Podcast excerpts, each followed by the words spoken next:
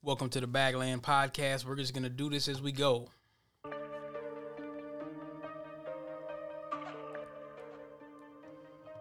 Now, the first thing I want to do is I want to start off on a couple different topics, some things that have been going on. This is going to be a great night. Shout out to Nita for the trap beat. But there's this dude out here, dare I call him a brother, by the name of Mark Robinson, that wants to be the governor of North Carolina. And listen to what this Negro says some people that were talking about reparations in this country. They wanted reparations. And I remember I made this particular liberal so angry at me because I told them right to their face nobody owes you anything for slavery. If you want to tell the truth about it, it is you who owes. It's you who owes.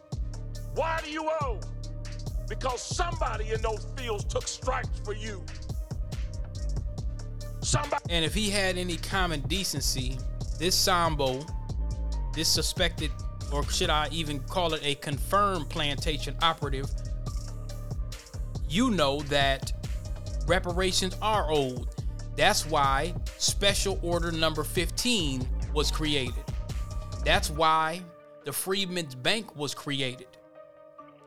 Specifically for the descendants of American slaves, foundational blacks, freedmen whatever you want to call it. That was made specifically for us because of the work of what our ancestors did. So to tell us that we owe, that's like telling all the illegals that's crossing the border, hey, you owe us something. I seen something today.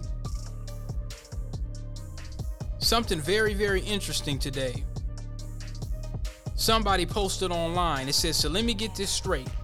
If you cross the North Korean border illegally, you get 12 years hard labor. If you cross the Afghanistan border illegally, you get shot. If now it says here, two Americans just got eight years for crossing the Iranian border. If you cross the U.S. border illegally, you get a job,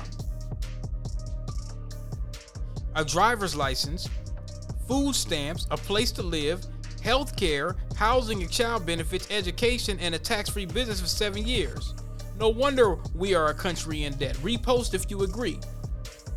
That's a very interesting concept right there.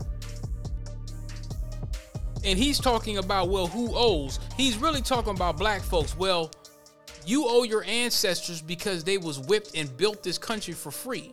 So all the people that received the financial benefits for the building of this country, they don't owe anybody anything. He's shucking and jiving heavy. Somebody after those fields were ended and slavery was ended, somebody had to walk through Jim Crow for you. Yeah. More of our ancestors had to walk through Jim Crow and he mentioned the field.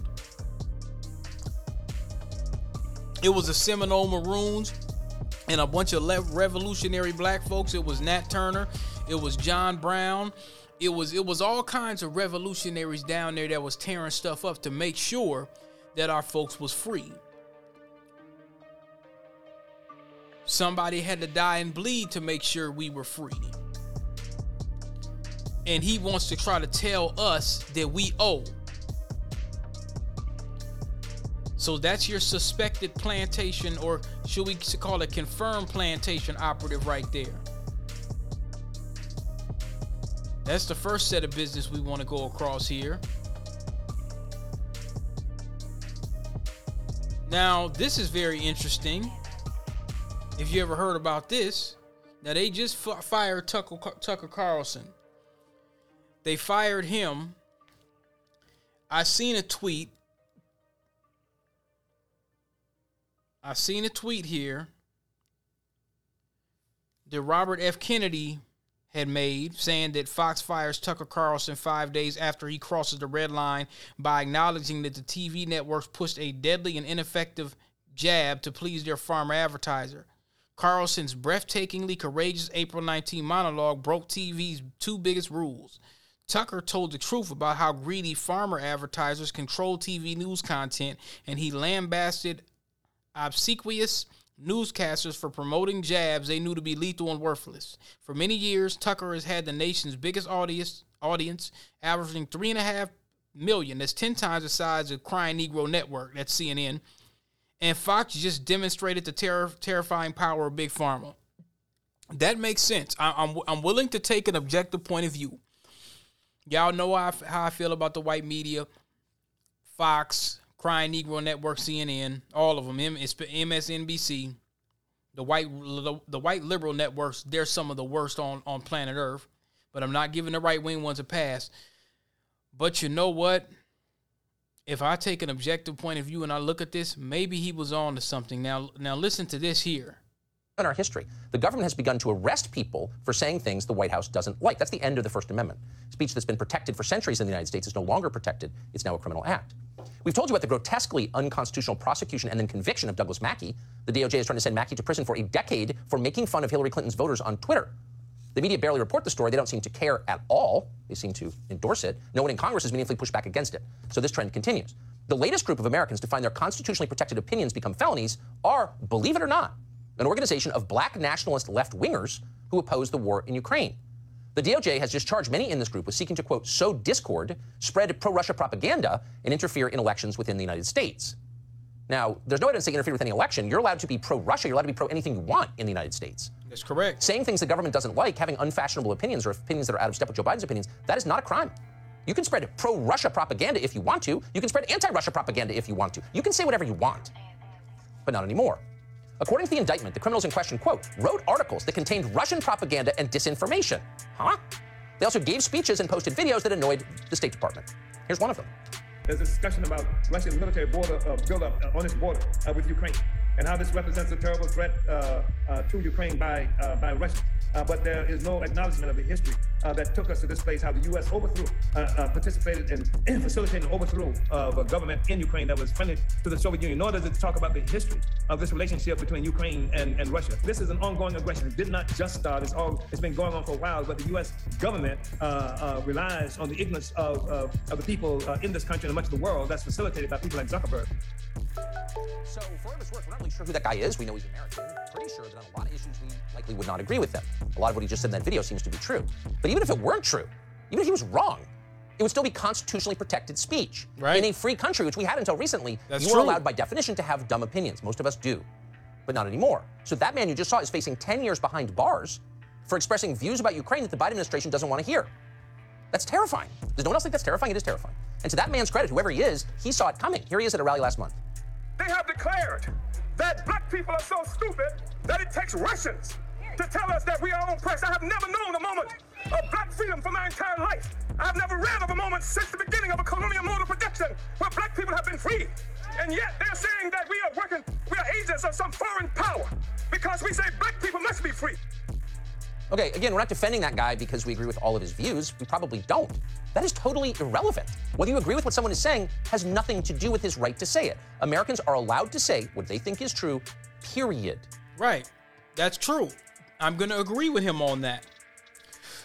Hey, DOJ, what are you going to do about the Emmett Till murder? Do you know there's a murder warrant down there in Mississippi? Hey, DOJ, what exactly are you going to do about Breonna Taylor's murderers? Maybe a misdemeanor? Hey, DOJ, who are you going to investigate and who are you going to indict for the way that the money's being handled down in Mississippi with the bad water? That's what I want to know. This is not a democracy, this is a republic. Anytime you have somebody that can just ask questions, and this brother, he's simply asking questions. He's saying, hey, listen, something ain't right here. You know, they try to call black folks Russian bots and all this kind of stuff. Oh, well, it's a bot, it's a bot, and all of that. And, you know, that never really panned out. That never worked. Another thing here I want to go, we want to go down memory lane and wants me to reboot. But old Don Lemonade here, He then got fired. They broke their tool. When the race soldiers are done, like Professor Black Truth said, when the race soldiers are done, they break their tools. So get good old Ricky Rose. This this this calls for a little bit of you know what this calls for? This calls for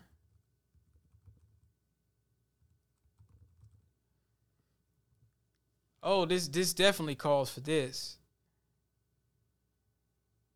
This calls for this, man. We got to. Yes, absolutely. This calls for a soundtrack.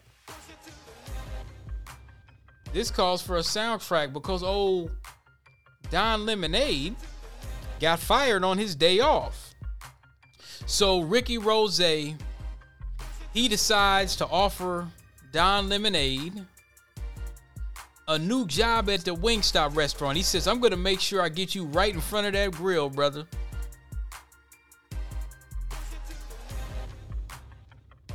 He said, I just found out Don was terminated from CNN. Damn, Don. But guess what? Our brothers got your back. We hiring a Wingstop. And for some reason, I believe you know what you're doing with them lemon pepper wings. So, man, just send me over your resume. I'm going to make sure you get in front of the grill, brother. Stay solid.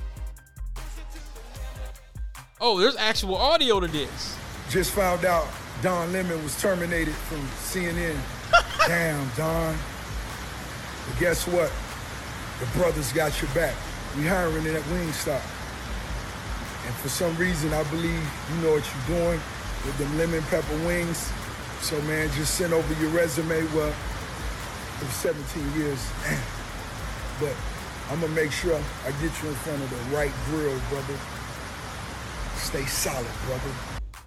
Just came up with a wonderful idea. Well, really, Don, you helped me come up with this, but I need to hit the team over at Rapstar Energy Drink and let them know we should introduce. And you know what? Some people say, "Well, that's that's distasteful. He's trolling." You know what? I don't give a damn. Let's take. How about we do this? Let's take a stroll down the the let's take the liberal limousine down memory lane. Let's do that. I want to take a little stroll down memory lane.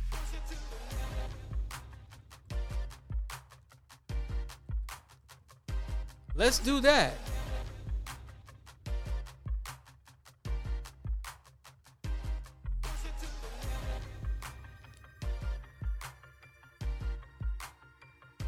Let's take a stroll down memory lane. Very much. First day he took over, the first moments he took over. And tonight he sounded very frustrated. He sounded very tired. And he's, he sounds worn and weary because he tried everything to, as he said in that press conference, to allow people to demonstrate peacefully. And as Ed said, civil disobedience. How about this? Memory lane. Run by by what? That's not what happened. My, that's what, that, that's gonna, exactly what happened. that's exactly what happened. No, you're not because you're yes, talking. Yes, I am. I'm gonna let you finish your point. No, let me finish my point before you talk. Okay, let me, let me finish I my point address, before you talk. I want to address Can I something finish you my said, point? we don't have to have an interview okay, if I can't okay. talk. I, if I can't talk, we don't have to have an interview. Okay, For real, let me can I finish my point talk. though? Well, you, you're you're you're I'm interrupting me that's and what telling me you're going to let me talk. Where you were and police say you're not seeing everything that happens that goes on. You can't see everything. I'm only happens. telling you my now, perspective. Can I finish telling you my perspective and then yes, you can respond? Because that's how you have Now, a go ahead. conversation. I All right? understand that. You, in Okay. order to have a conversation, you have to listen to me as Okay, well. well, let me just explain something. I would listen to you if you had the, the decency. Let me finish. If you had the decency to greet me. I do to have the greet decency. me. To I greet, invited you to come All right, let me tell you what happened. You didn't invite me. Uh, uh, Nicole invited me. First Okay. of all, you came up to you came up. You didn't even say nothing to me. You on your phone the whole time. You asked how to. They break their tools. I'm telling you, they break their tools. Don Lemonade. Let's take the let's take the liber the let's take the liberal limousine down lim- memory lane. Let's take it. Hold on. No, I'm gonna bring the receipts. Lemon. Lemon had some Slick words to say about weed in Ferguson. Y'all remember that? Do y'all remember that?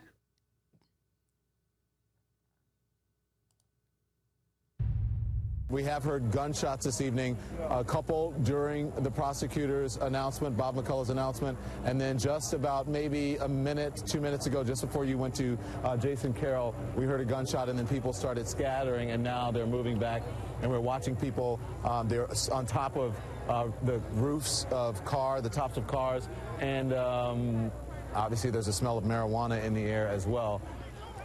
Uh, we're going to have to move back here in a second. There's a big volley now of it. A couple of dozens. Did you hear Smell- that? There's a smell of marijuana in the air as well. On- Obviously, there's a smell of marijuana in the air as well. Mm. Interesting.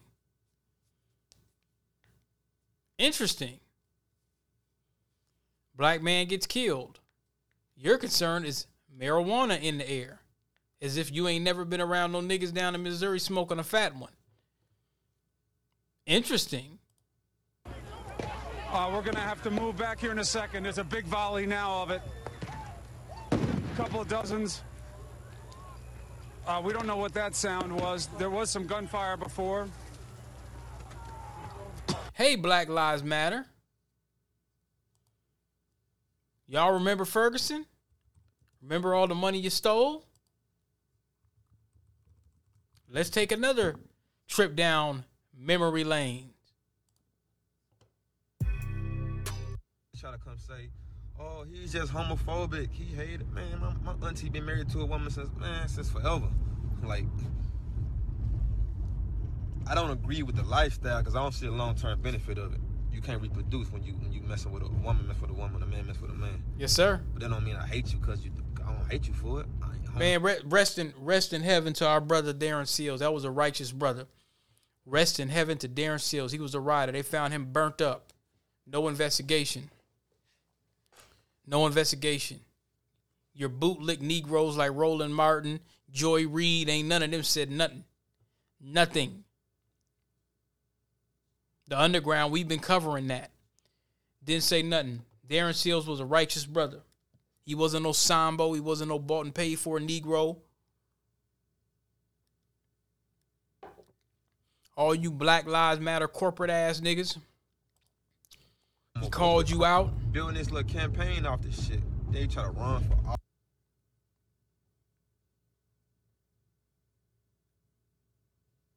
Buffer for He didn't use none of the money to help. I had to go this week connection shit. All right, we back. But uh, and use he didn't use none of the money to help Ferguson. None of the money to help the Brown family. I mean, he was just co- collecting it, you know, building this little campaign off this shit. They try to run for office and all of that. The whole shit was a scheme, and I seen it. I seen it early because I've been in St. Louis my whole life. Cops kill niggas here every day. People die here every day. Why all of a sudden all these people coming like they, like, like, like pretending they care about it so much all of a sudden? That was my whole mentality. Like, where the fuck y'all come from? Where all this fake love come from? You know what I mean? If you weren't here before the media, I, I ain't take you serious. I don't give a fuck who you was. Tyler They seen it, and that's my point. He seen it for what it was, and and he was murdered for it. He seen it for what it was, and he was murdered for it. You have some white lady up here. Let's take another trip down memory lane before we continue. Philando Castile.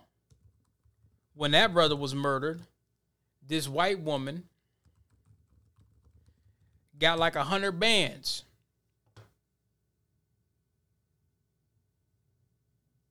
What was her name?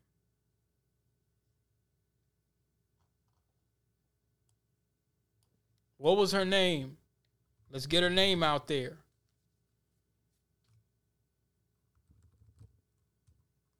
Let's let, let's get her name. She had to give the money back. Yeah, New York Times. Pamela Fergus raised it to pay off student lunch debt was not used as intended. White liberals, $120,000. She didn't do no jail time. The office of Minnesota Attorney General Keith Ellison reached a settlement with Pamela Fergus, who organized a fundraiser called Philando Feeds the Children. said that they would use the money to pay off student school lunch debts. Never mind all the illegals crossing the border and come up here. Shout out to Minnesota being a sanctuary city. Never mind that at all. Philando feed the children. Miss Fergus failed to account for 120 bands of the 200 that she raised. So this broad raised 200 bands. 80 bands was donated to St. Paul Public School. Where's the rest? She got to pay the rest of the money back. In the next two years, part of the settlement, which did not require an admission of guilt. Miss Fergus, psychology professor at Metropolitan State University, she created this fundraiser. Also blocked from ever being in charge of charitable money again, according to the settlement filed in Ramsey County District Court. Her lawyer did not immediately respond to requests for comment. The Attorney General's office said that the repayment, repayment would be used to pay off student lunch debts. Bullshit. Mind the store Keith didn't want to charge this broad. Had it been some nigga over north, they would have gave this. They would have gave if that would have been quote quote Nika over north. They would have gave her ass five to ten. She would have been sitting up in Red Wing right now. They started this fundraiser in August 2017 with a modest goal of five bands to pay off the lunch debts at J.J. Hill Montessori, the elementary school where still worked.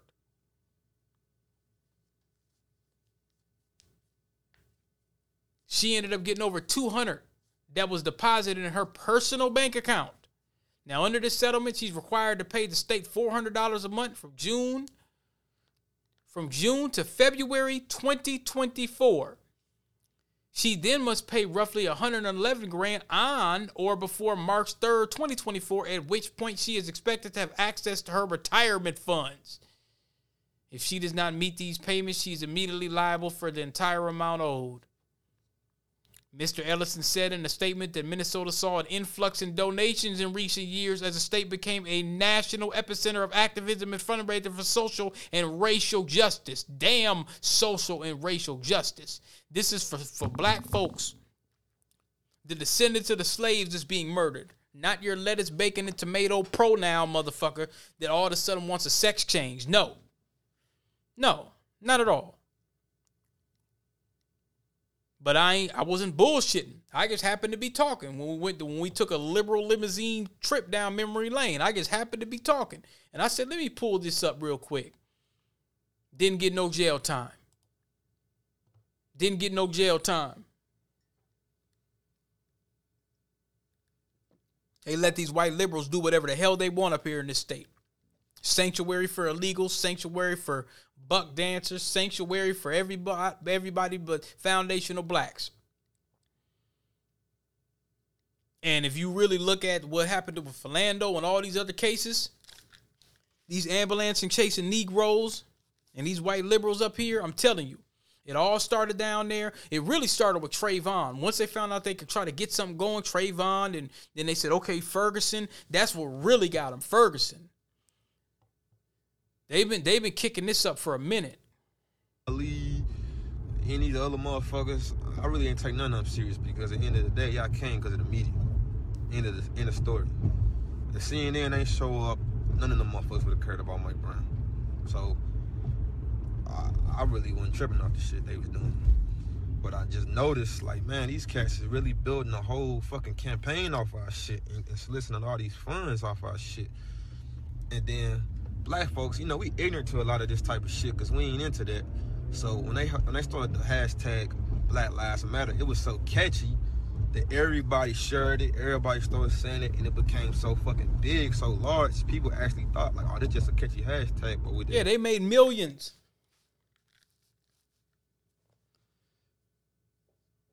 Them Sambo ass broads licking on each other's assholes. They made millions. Take a look at the leadership. These were straight black men that got killed. And you get some ass licking bitches from I don't know where they came from. Some of them ain't some of them their people ain't even from here. Some of them little broads, their people ain't even from the the the the, their ancestors ain't even from the American killing fields of the South.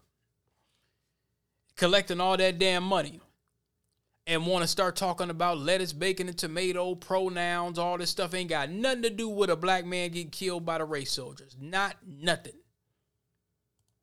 Taking a trip down memory lane, push it to the limit. Taking a trip down memory lane. Don Lemonade, I don't feel sorry for that nigga. Why should I? Why should I feel sorry for Lemon Lemonade? For Don Lemon Lane? Why should we feel sorry for him? You've been buck dancing and cooning forever. Another trip down memory lane. Oh, we're going to get into it tonight. Do you remember when I'm not black, I'm a Christian, Roland Martin told the millennials to vote or shut up? Talking about you can't be concerned about critical issues and not realize that it is also an impact about who put in office? Well, there's a big reparations movement going on, rigor mortis rolling, rigor mortis rolling in the dead black media. There's a big reparations things going on. I, I heard I'm pretty sure you uh, you heard about it, you rotisserie turkey. And guess what? Ain't nobody came out to vote yet, including me. Ain't nobody went to the polls yet. He told his viewers, especially those between the ages of 18 to 35, you can't run your mouth talking about, oh, the candidates are not appealing to us. They're not speaking our issues. Martin explained that politicians running for office typically target older voters because they are more likely to come out and vote on election day. Yeah, they come out and vote because they just want to troll. Them niggas want to come out and act like they're doing something. He added candidates seeking public office don't have to spend as much time trying to excite somebody who is young versus older seasoned voters. With all you Negroes, you old ass niggas that went to go vote and break your neck to go vote, and you say, well, we don't vote ain't nothing gonna change. Well, y'all niggas been voting for forever, ain't a damn thing changed. Black folks went to the streets and tore some shit up, and Chauvin went to prison. Potter, looking like a Harry Potter demon, that broad just got out of prison. Now she should have got more time for killing Dante because she was a training officer. But that didn't need no vote. Rigor mortis Rowley. That didn't need no vote. Nobody went to go vote over that. Niggas basically said, hey, your stores, uptown's gonna be towed up. Minneapolis is gonna be in shambles. Somebody gonna have to go to jail. Cops don't do no man. Cops don't normally get convicted. Philando's uh, the, the Philando's killer there didn't even get convicted, but Minneapolis didn't want to lose the bread. Now, he said at some point, millennial voters are going to have to, quote, wake the hell up and realize no one is going to pay attention to you unless you actually go to the polls and vote in large numbers. Well, listen, you fat bastard. Nobody's going to the polls in large numbers. The Democrats were complaining about that this last election. This last election. I had a conversation with my grandmother. And I was telling her, I don't respect no man that believes in artificial insemination. You want to play God. This dude was up here talking about, well, black men should sell their souls, literally, sell their genetic legacy for 130 bucks for artificial insemination. Black media covered this not too long ago. I was telling my grandma about this. She was like, I don't believe in that. I said, Yeah. I told her, I gave her a list of all the bought and paid for Negroes. All of them. I said, anytime you see the white media covering them in, in, in, in heavy regard and giving all this coverage, you got to watch them. Your spidey sense should be tingling. I broke down the 94 crime bill for her.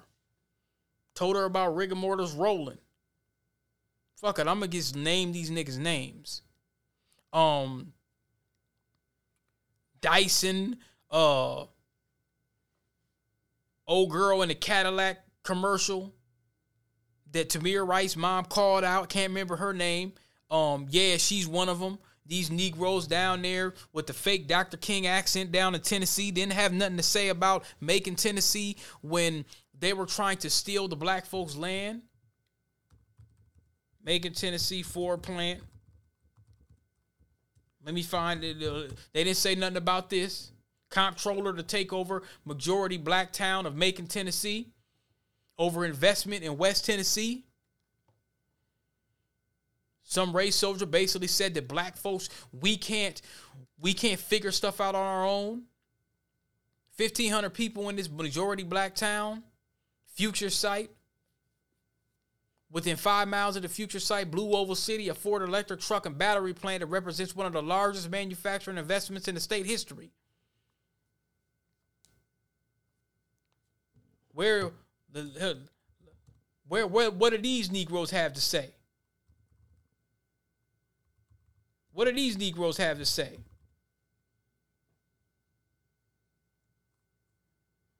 I don't even remember their damn names. Here's one I of think them. the thing that it was a key message was that this is not a moment, it is a movement. That's right. And that what is going to trans- transform this system is going to be continued people pressure. That's right. We come from a state where we have an NRA endorsed governor calling a special session on guns. Something that's He keeps talking about guns, but all of the people that's been killing these kids are white supremacists, and he hasn't. He has yet to say that name. He keeps talking about gun control, nigga. Where were you at when Mason? Where were you at when Mason, Tennessee, was about to lose their town to the Ford plant? Where were you at with that? Tennessee Comptroller Jason Mumpower. Where were you at with that? You say anything about Mumpower? I don't believe you did. They're too busy pushing LGBT agendas, bringing in infant sized coffins, but won't call it out. We're for- fortunate to have the chance to meet with him tomorrow. It is also to think about beyond executive Nigga, what happened to your Dr. King accent? What happened to your Dr. King accent, what nigga? other authority exists within departments and agencies uh, that the president is ultimately responsible for that can call for a public health emergency, that can call for resources? with his fake ass black power afro. That shit's probably glued on with some nylon. What happened to your Dr. King accent? to go into communities that are feeling the uh, harm of the epidemic of gun violence the most in order to get mental health resources, in order to get gun prevention resources to those places as well. I think there's a really holistic approach that has to be taken that isn't just addressing guns, but it's addressing how we prevent gun violence and how we support communities that are suffering because of the inaction of people like the Republican So he, so this happened two days ago. He runs out there. He's about to go and meet Jim Crow Joe. He's about to go and meet Jim Crow Joe. Let's take and he's talking about he's about to re he's about to get reelected. Looks like Joe Biden has. Who will be Joe's run? Interrupted by someone.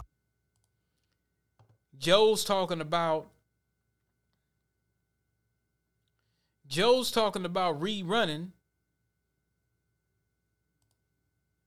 It is the phrase that apologize, saying you ain't black is all over social media and major news outlets. The Trump campaign is even selling "You Ain't Black" T-shirts for thirty bucks online. You ain't black. Presumptive Democratic nominee Joe Biden made the comment while on the popular radio show The Yeah, Breakfast you ain't Club black Friday- my, and I don't want my kids going to a jungle. I don't want my kids going to a jungle. Y'all remember that?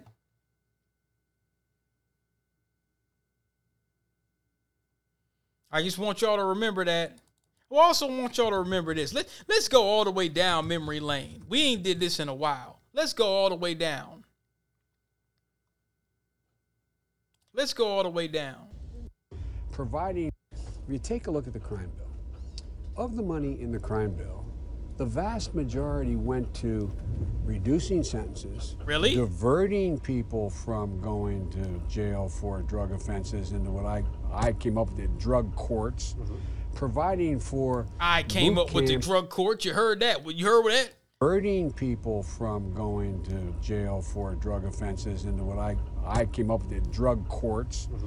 providing for boot camps instead of sending people to prison so you didn't relearn whatever the bad thing that you know got you there in the first place put 100,000 cops in the street when community policing was working neighborhoods were not only safer but they were more harmonious And what Is that why your son smokes crack, Joe? Just asking questions. Crack, crack Biden? Is that why your son smoked crack? He didn't never do no no time for smoking all that crack with them prostitutes.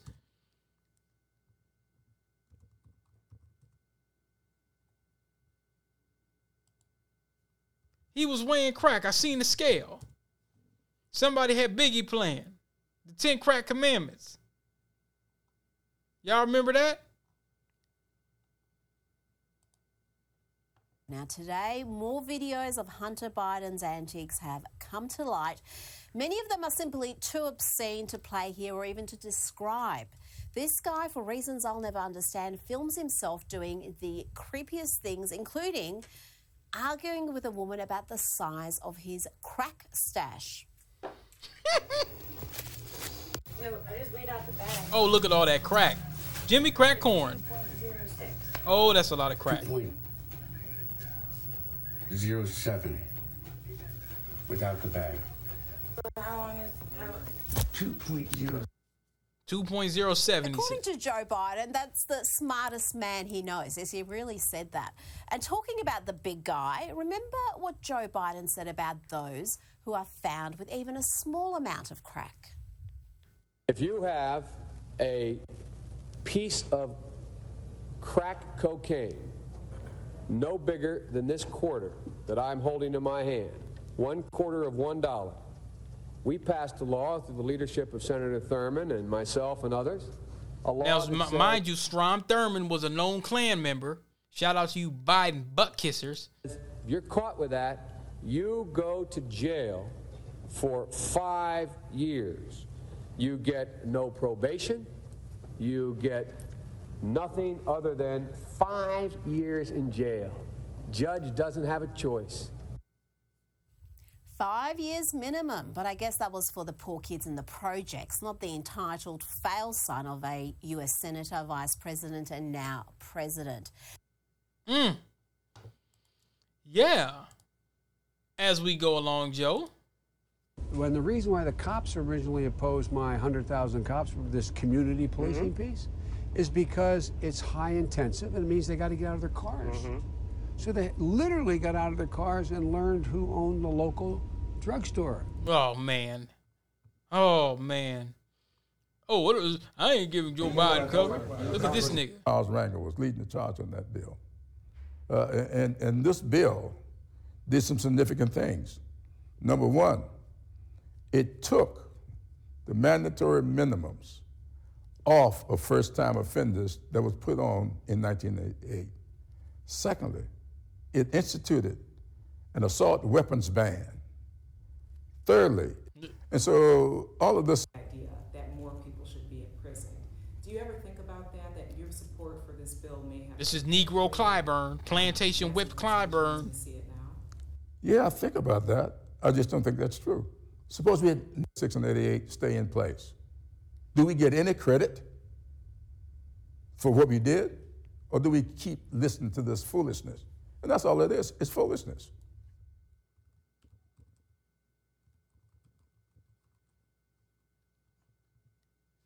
Plantation Whip Clyburn. Oh, Clyburn again. Joining me again. now is South Carolina Democratic Congressman and Assistant Democratic Leader Jim Clyburn. He is also, of course, a Biden campaign co chair and was instrumental in turning around President Biden's campaign during the 2020 primary. Congressman, thank you so much for being here. Oh, thank you very much for having me. I want to get your reaction to what we saw in President Biden's announcement video. He seemed to put And the they got focus Django Unchained. This yeah, this is this is your number one plantation Negro. Oh, he's gonna be right out in front. on former President Trump going after ultra MAGA Republicans. A lot of people saw it as taking a page from his playbook in 2020. Are you comfortable with that strategy? Is it a winning strategy? Well, I'm very comfortable with the president contrasting himself uh, with the MAGA Republicans, and that one in particular. But and I'm that also one in particular, this nigga, oh man, I tell you, I tell you. Now shout out to Marcel Dixon, Gullah Geechee, nigga. Shout out to that brother from the sixth district. Why he was challenging Jim Crow Clyburn. Oh, this Yeah. Trump, Trump, Trump, Trump, Trump. You gotta get him out. Anti-blackness didn't exist before Trump. Apparently, we, Is- we were doing exactly. good It- before then. Apparently, Exactly. But um, and if you making some headway with the 50 and ups, awesome. But for the for the record, what is going to make you different than Clyburn? What what what are you going to say about you know? Let's let's start with the Congressional Black Caucus, right? Let's say you elected. What are you going to do different in the Congressional Black Caucus? Because right now, from what we see, and I've said this before, and I'll say it again, if it's going to keep continue to run like this, like a basically a congressional immigrant and people of color caucus, then Exactly. disband it. But what are you would do if you would be elected? well, first of all, and um, I don't want to be graphic, but hell with the Congressional Black Caucus. Yes, They've sir. already made it very clear for whom they stand, and it's apparently not us. And if The they con- have a problem with my statement, how about they change my mind by showing me we Black Americans who are descendants of those who were enslaved by the American government, show us where your main concern. What I plan to do the moment I get to Congress is start a reparations caucus. Yes, sir. See, that's the difference. You have the house Negroes and you have the field Negroes. And you know, I don't, re- I, I don't, you know, I don't get into the voting shit. If I was in South Carolina, Marcel Dixon would have had my vote. Judge Joe Brown would have my vote in Memphis, Tennessee, right now. I'm not going for this people of color, sanctuary city, oh, illegals and all that. I'm not going for none of that. No, no, no, no, no. Cut me my damn check. My great great grandma worked hard in them damn fields. Cut me my damn check. I want all of it. All of it. Every single dime. I'm telling you, go down memory lane. Listen to this case. Listen to this case by the Sun. Yet another reason why we need reparations. You can't even go to work. Oh, damn it. Shit. My bad. They showing these little four wheelers. They look kind of dope. These Outlander 2023s. Got these rednecks working on them in the farm. I could dig that. All right, here we go. I had seen him pull out a gun, and I said, that's why I was like, we gotta go, we gotta go. It was a routine delivery, but this one was different. I was scared, I'm not gonna lie. It turned dangerous. Ah, damn. Bigger yet? Okay. Ah, okay. So this is a Florida couple in Broward County. They were shot at multiple times while doing an Instacart delivery. I never thought about shooting at anybody that was delivering my Instacart. Never. And if they delivering it to somebody else and they got the wrong house, I ain't tripping. Just like that young brother down there in Kansas City, Missouri, in which the race soldiers TMZ sa- said that his grandfather, the race soldier that shot that Liberian kid, which I believe that their parents ain't really pushing the line because one of them is married to a white man, but we'll leave that off to the side. The young brother's alive and well. He's at home. Um, but man, his people was not really that that just goes to show that if you're a black person and you just happen to knock on somebody's door, hey, excuse me, sir, I got a wrong, I got on the wrong door, boom, and somebody blows you away. They were delivering. Beautiful sister, beautiful, beautiful uh uh black couple right here. Matter of fact, I might use that as mine. Let me save this here. Here we go. Here we go. We'll use that. Um, beautiful black couple here. Diamond D'Arville walked into the shooter's property, mistakenly thinking it was the house that ordered the groceries they were delivering. Wald uh, Waldays Thomas was with the woman.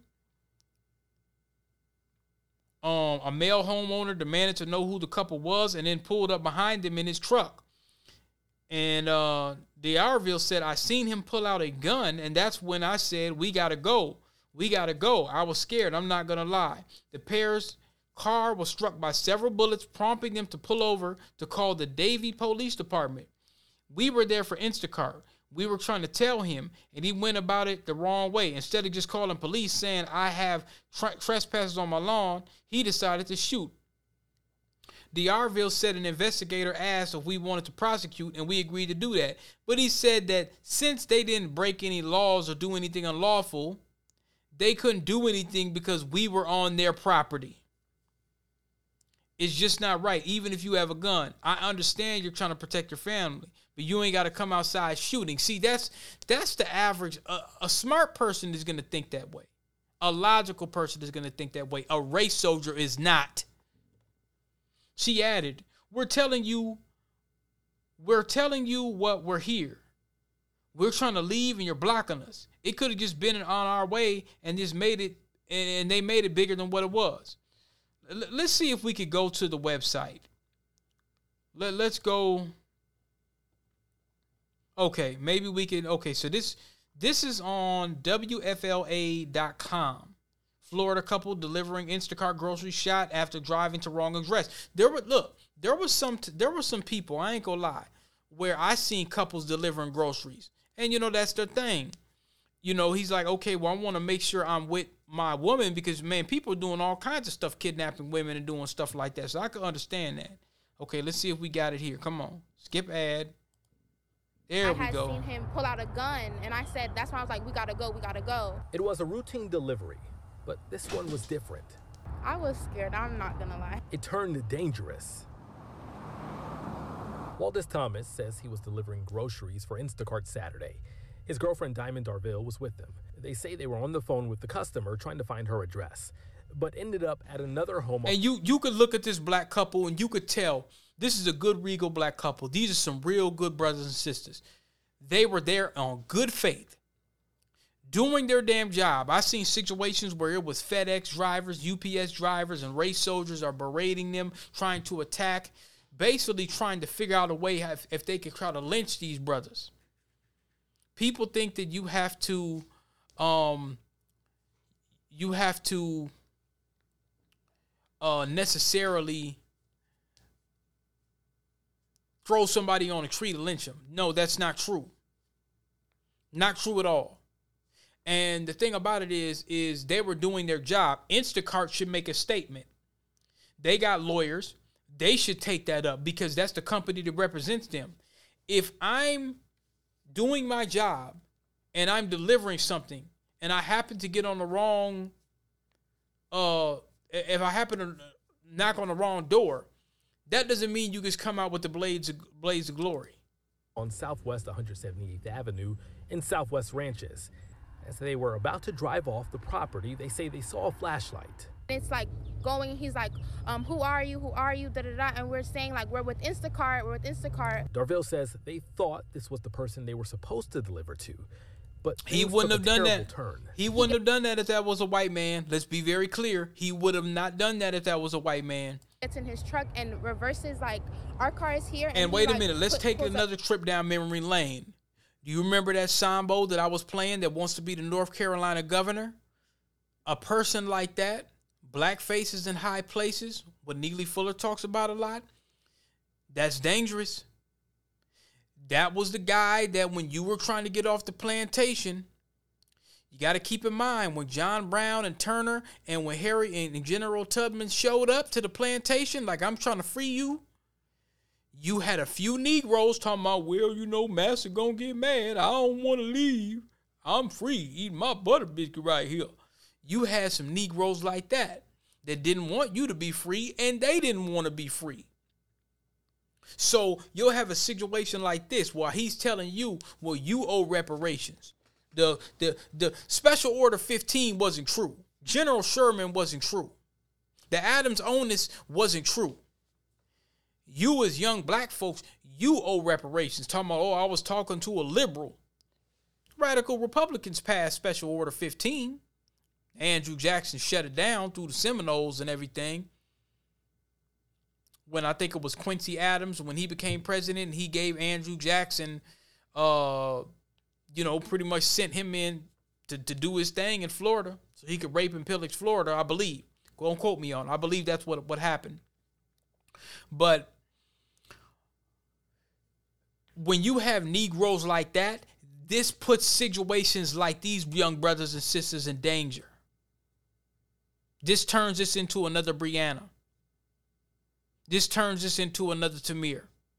This turns this into another Trayvon. This turns this into another Mike Brown. But that Sambo ass nigga talking about we ain't owed reparations, that's what causes problems like this. Up right here. She says they tried to get away, and that's when she saw a man pull out a gun and start shooting. She's holding a bullet. Um, right here. Darville says her car was hit several times. Thomas says they pulled over about a block away. That's Soon, attempted they murder. were Talking with Davie police. They didn't. They, they weren't old. No, they they didn't. They didn't pose a threat.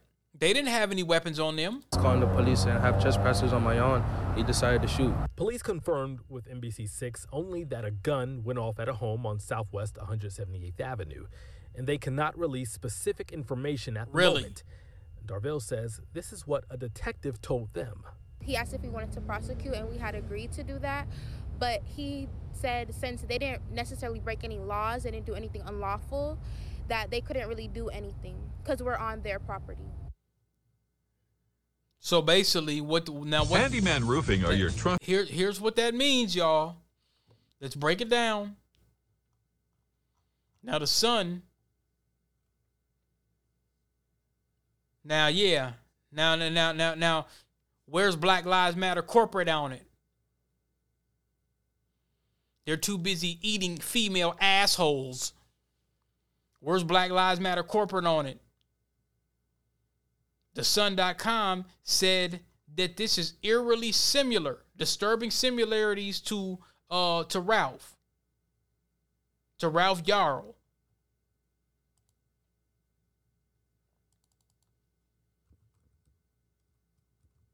Because they see there's a pattern. Now, Ralph Yarl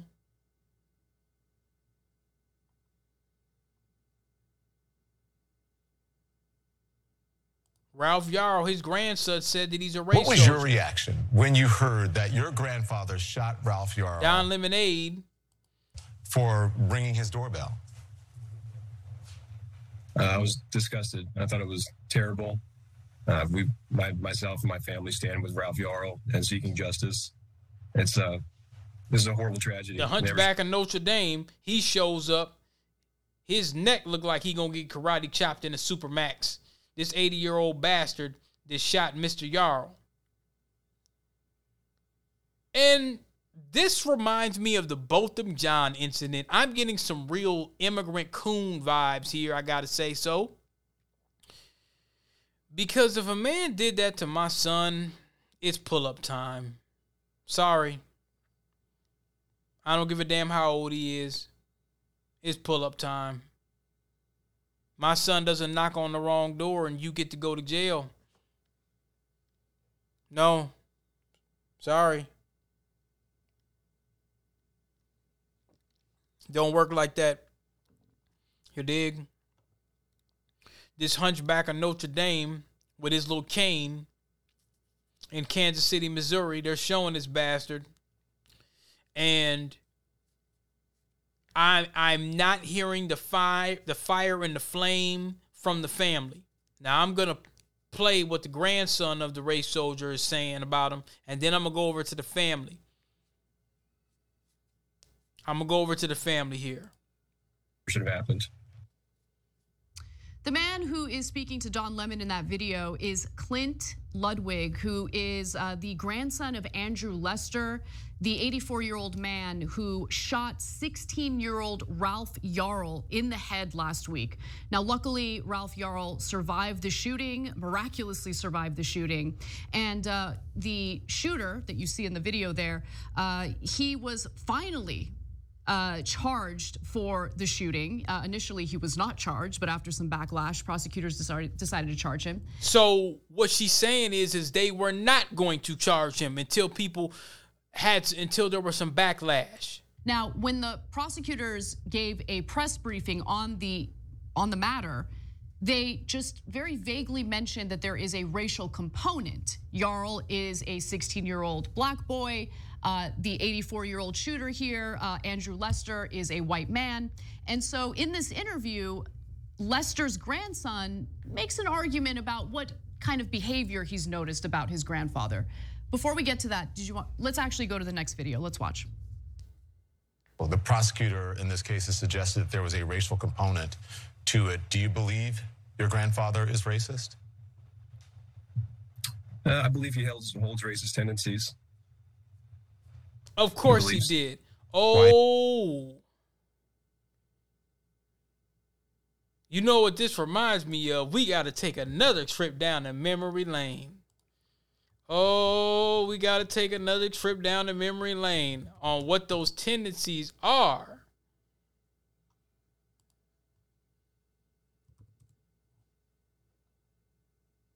We got to take it down memory lane. Yes, sir. Oh, yes, sir. Oh, yes, sir. We got to. Let's see if we can find this. I don't know if y'all remember that.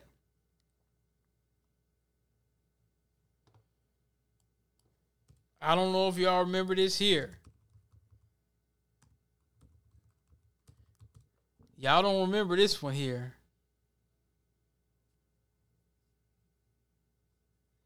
Let's see if I can find it.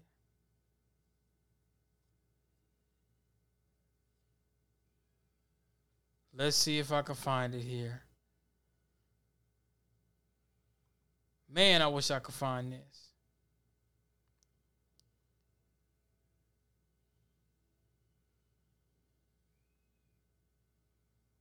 Jeez, I they must have took it off. They must have took it off. Alfred Wright, remember that case? I've been talking about this for forever. Before I got rid of like some of the old podcasts.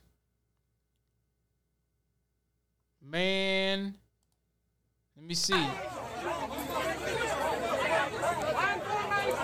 This was the state troopers. Hold on.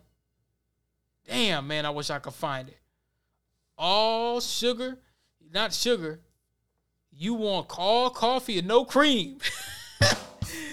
all the Quanell X was snapping on, on on them race soldiers down there. He said, "Yeah, I know why your daughter." He said, "I know what what y'all did to Alfred Wright." That Sabine County Sheriff was mad because his daughter wanted all coffee, no cream. That's what it was really about. Let me see if I can find this. They probably buried it. They probably buried it. Hold on, wait a minute, because they was arguing about this for a minute. Let me see if I can find it. No, no, no, no, no, no, no. What happened to Alfred Wright? Yeah, they trying to bury it, man. They trying to bury it. They trying to bury it. Let me see if I could see. Let me see if I. I'm gonna keep looking for this. Y'all gotta bear with me on this.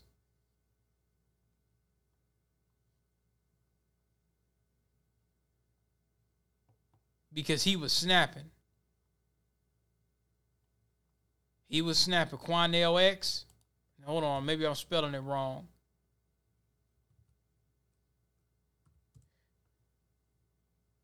Jeez, man, I wish I could find this. Because they killed their brother in Jasper, Texas, right where Mr. Byrd was was dragged and lynched back in 1998. Y'all remember that? Sabine County District Attorney Kevin Dutton says he authorized the Texas Rangers to release their findings in the investigation of the death of 28 year old Alfred Wright. Dutton also agreed to turn over the case to the Texas Attorney General's office. Wright disappeared in November in Sabine County, and his body was discovered by a group of volunteers later that month. During Now, pro- to give y'all a little backdrop on this old case, this this really reminds you of some old Emmett Till kind of shit. The brother called his family, called his wife. If y'all remember the Alfred Wright case in Jasper, Texas, East Texas. If y'all know about East Texas, then you know what you you know what you know. This brother was his car was broke down. He tried to call his wife. He his dad came to pick him up. He was gone. The people, the place where they found his car, some little good old boy town, which was maybe about 20 miles away from Jasper. He was like a uh, physical education kind of person or whatever, help you get your your limbs and your muscles back. when his dad came to pick him up, the, truck, his truck was there, but he was nowhere to be found. Somebody said in the store said he took off running. Now you ain't gonna take off running 20, 30 miles away from Jasper, Texas. You ain't just gonna run down no. Those ain't the kind of. If you look at the interstate, that's not the kind of place you're just gonna take off running. Eventually, when the volunteers and everybody started looking for him, straight troopers, all that, they said they couldn't find nothing. They combed through for a couple days. Well, the dad went to the sheriff and said, "Hey, listen, I'm trying to find my son. They told him, well, don't look over here. We done already looked over here. Don't look over here. And come to find out, he says, well, the guy that owned the land, there was a white dude that owned the land. And he said, well, the owner of the land told us that we can't search here and we can't do this and all this old cap. The father had a hunch like, I'm getting some real Emmett Till vibes here. I don't think my son gets took off running if his car broke down. I think somebody was chasing him or whatever the case may be. Well, check this out. The the the the father, he came up growing up in Mississippi, so he knew it didn't sound right. He went to the owner of the land and said, "Listen, I think my son's missing. Can I search on your land?" And the man told the man, "Look, if my son or my children, if they were missing, I would want the same thing. You could search my land as much as you want. So the, the volunteers took off running. I'm gonna play the audio in a minute. The, the volunteers took off. They were looking, they looking, they looking. After a couple hours, guess what they found? Alfred Wright found his body in the same place that the damn sheriff said they didn't find him. And he had been there a while. This is some creepy shit we getting into right now. The same place that the sheriff said that they had looked, they found his body, which means that the body was probably placed there after the fact. Come to find out, the sheriff was dating some white woman. The white woman stopped dating him. And she found like a dime under her pillow. They said that he would, the sheriff of Sabine County would do little weird stuff. And she asked him while she was dating him, whatever happened to Alfred Wright or whatever. You know what the sheriff said? That boy brought this on himself. Come to find out there was some other investigations. They hired a private eye. Well, Alfred Wright was uh he was getting all cream, no coffee. He was running around town, you know, kind of playing around with them white women. Well, the sheriff didn't like that because that was his daughter. So as Quanell X says, his daughter likes all coffee, no cream.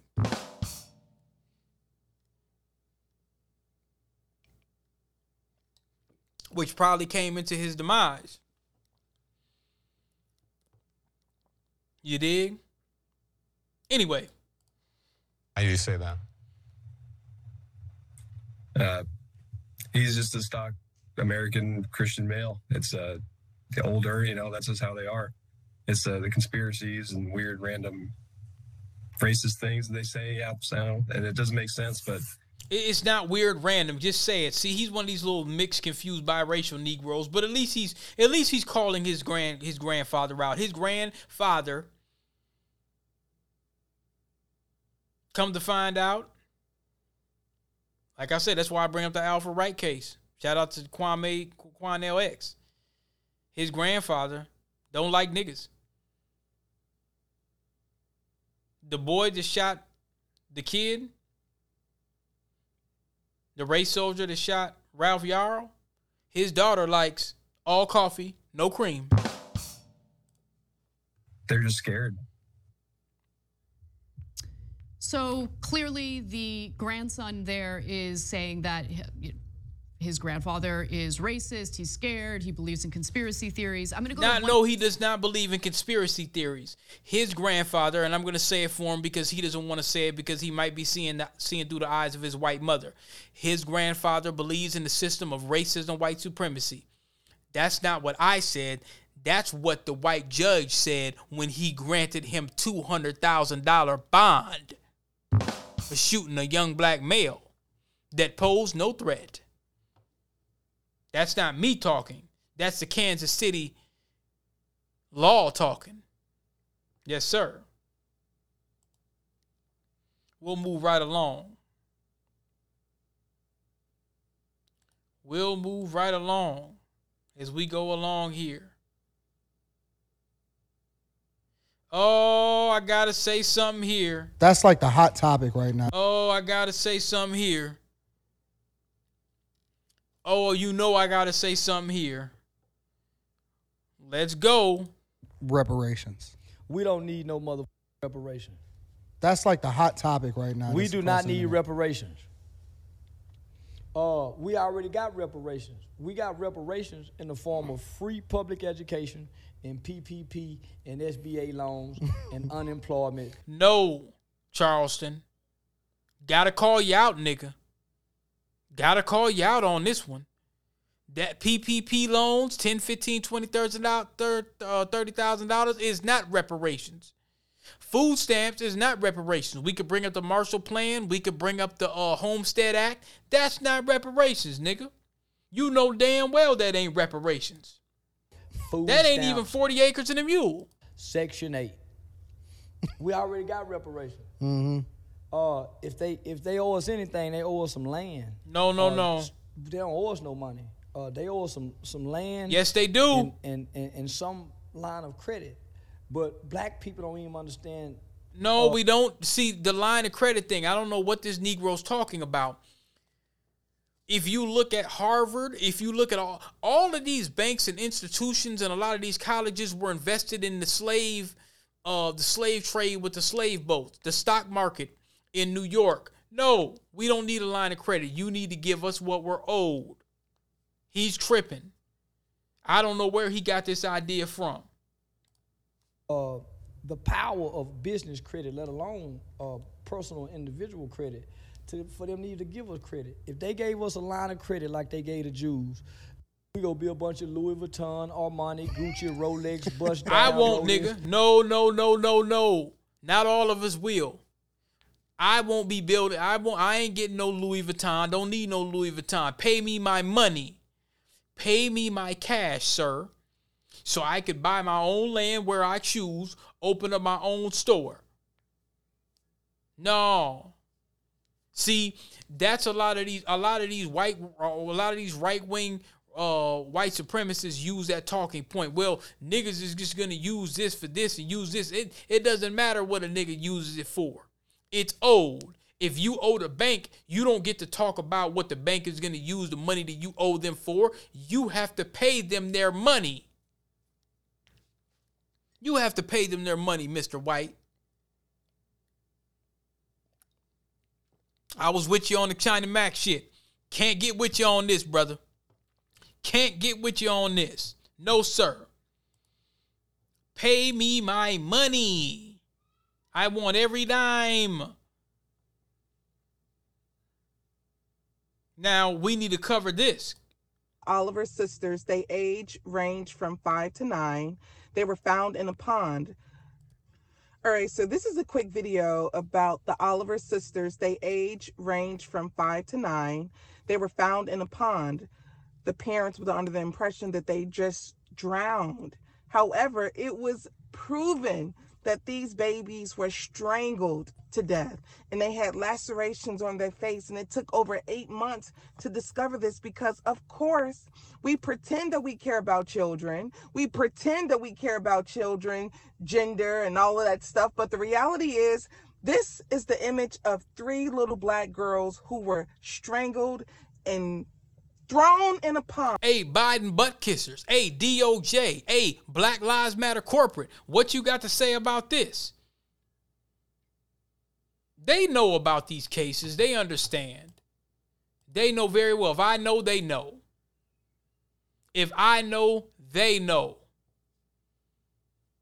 Yes, sir. If I know, they know. But they don't want to say anything about it because they don't give a damn about our young black children. They do not care. and it doesn't even get national attention. What bothers me the most is that parents are literally having conversations online about gender, gender assignment, gender correction. But this is how we treat black children in America. They can't even determine if they get a chance to live, and we pretend as if we care about black girls. We Hey, Koala, what do you got to say about it? Planned Parenthood, all congress, you congressional black caucus, you immigrant black caucus Negroes, what do you have to say about this? Nothing. Not a word. You're completely worthless. They could shut that office down tomorrow and it won't change a damn thing for foundational blacks. pretend as if we care about black boys, but we let them die, we let them get killed, we kill them, and then pretend as if we want to have a conversation nationally about gender assignment. This is insane that this hasn't got national attention. The hell with gender assignment. I say damn gender assignment. Damn it all. Damn it all. I shouldn't have to pay for it. I should not have to pay for it. Not at all. I don't want to pay for it. I don't want my balls to get cut off. I like my balls. I like my balls and penis just fine. It was made, it was natural, it was made just for me. It was made for me to produce and sire a child and continue my genetic legacy just like me. I like my balls. Don't cut my balls off. And I shouldn't have to pay for you to catch it, for you to cut your balls off. Uh, I don't know if I'll cover this. But maybe we should. Eh. I'll let it slide. We'll do the Sambo slide. We'll we'll let some of the we'll cover the Sambos later on that note. Now, ladies, I, I need y'all to pay attention. You didn't even You don't want to do this. You don't want to do this. Money, it's our money though. It's our money. Get it together. It's our you money. didn't even consult me on this. What is wrong with We you? are in today? a, okay, we in a relationship. I consulted with you. I told you to get in the house. You told me to tell you trust my judgment, right? You say you trust my We judgment. haven't even gotten married yet. It should Okay. be a decision between both of us. All right, we made a decision already. I gave the earnest deposit already. Look, we got a look. This smart house. We got a smart house over here. This is smart house. The smart house is smarter than you because you didn't make this you decision with wanted. me. All right, that's cool. I don't know. I'm not doing this. You better get the money back because I'm not doing it. I Figure can't it get the money back. I don't care. Figure it out and get my money back. I can't get the money I'm money not back. staying here. I'm staying here. Bro, we staying here, bro. Don't worry about it, bro. So you want house? No, so we staying here. Already getting the earnest deposit already. We staying here. We can't leave. We stay. I know what I'm saying. We staying here. I can't get the money back. I can't get the money back. You gotta stay. We gotta stay here. Get the damn money back. You clueless. Yo, ain't nothing wrong with this house. Look at this house. Backyard, cool neighbors, all that. Yeah, she over there cussing. Look at her, yo. Acting a fool. Acting a nut. Yeah, whatever. This house is nice. It's a big house. The other It's side of real estate. Yeah, ladies, I don't know. You, you may not want to do that. Don't be sharing bank accounts yet. Get the key fob. Get the house first in the ring, and then you might want to think about doing that. But that may not be a good thing. Now, I want to give a little quick shout out to Tariq with the American Maroon. The American Maroon documentary was an excellent documentary. And, you know, I always hear a lot of stuff where people say, well, you know, I don't like what he has to do and oh, he used to be a pimp and all this and that. And and he's making money off black folks because he's documentaries. And here's the thing, man. Look, look, listen here, peep game. That makes it worse for you niggas. Because all your bought and paid for Negro Democratic shields and all your bought and paid for so called skip the truth Gates, all your so called Eric Dyson, all your so called Joy Reids, all you so called HBCU crocodile tear ass Negroes that support Ukraine. Here's the problem you let a ex pimp make one of the best documentaries within the last 15 to 20 years, arguably. Literally. You let an ex relationship expert that used to be putting broads on the so-called blade is what y'all saying and he was a pimp and he's this that and the third you let somebody like that that did not have the credentials that y'all come out with hidden colors 1 through 5 1804 give us enlightenment to our people you know they say jesus always works with with somebody that used to work with the devil right that makes you niggas look worse because all the money that you had, you news one BET ass niggas, y'all should have had the funds to be able to do it yourself, to produce something like that. That the black grassroots produced. You should have been able to look look at the hit. You know, you got Shahrazad Ali, you got Kaba Kamene, you had Dr. Claude Anderson, you had some of the greats that's been on this, and ain't none of y'all niggas reached out to none of none of our grandmaster teachers. None of the HBCUs look at John Henrik Clarke and Yosef uh, Ben-Jochannan and um, uh, uh, uh, Anthony Browder and um, J.A. Rogers. They don't really talk about Ida B. Wells unless it's from a carpet munching ass fucking feminist standpoint. They all the writers and the revolutionaries they barely mention Ida B. Wells oh, she's a feminist. And she was, man, listen, Ida B. Wells was calling out the feminist. She was calling out all the Susan B. Anthony type of broads. Hey, look, man, you ain't about to use the black brute complex on my brothers and sisters. That hood rat, that hood rat cave woman wanted all coffee, no cream. She wanted all coffee, no cream, and it was consensual. That's what Ida B. Wells was saying. And she was going through the Jim Crow South with that pipe, documenting this shit, calling out the white supremacists, calling out the white feminists. So if you look at the American Maroon, that is the quintessential documentary for what true revolutionary uh tactics are in the in the in you know in the United States of America, specifically North America. Slavery came down because of the Maroons. Them Seminoles wasn't no joke. They was kicking the U.S. military's ass back then. They was putting in straight work. So the American Maroon documentary, it has my full endorsement. Because I haven't seen anything better. I ain't seen not one of these so-called uh Cornel West ass niggas, none of these boule butt Biden butt kissers, not one of y'all niggas have come up with nothing com- uh, um uh comparable to Hidden Colors. None of y'all. Skip the Truth Gates. They call John Rick, John Henrik Clarke a pseudoscientist. None of y'all have come even close to what Tariq has done and the black media has done. Y'all haven't dropped anything like Gentrified or Race War or 7 a.m. Y'all haven't dropped anything. Y'all ain't even dropped a damn book close to what I did. The only the only tech guide, the IT tech guide. Y'all ain't even done that. And y'all got way more money than me. But y'all are plantation niggas. So you have to do what a bought and paid for nigga has to do. So it has my endorsement.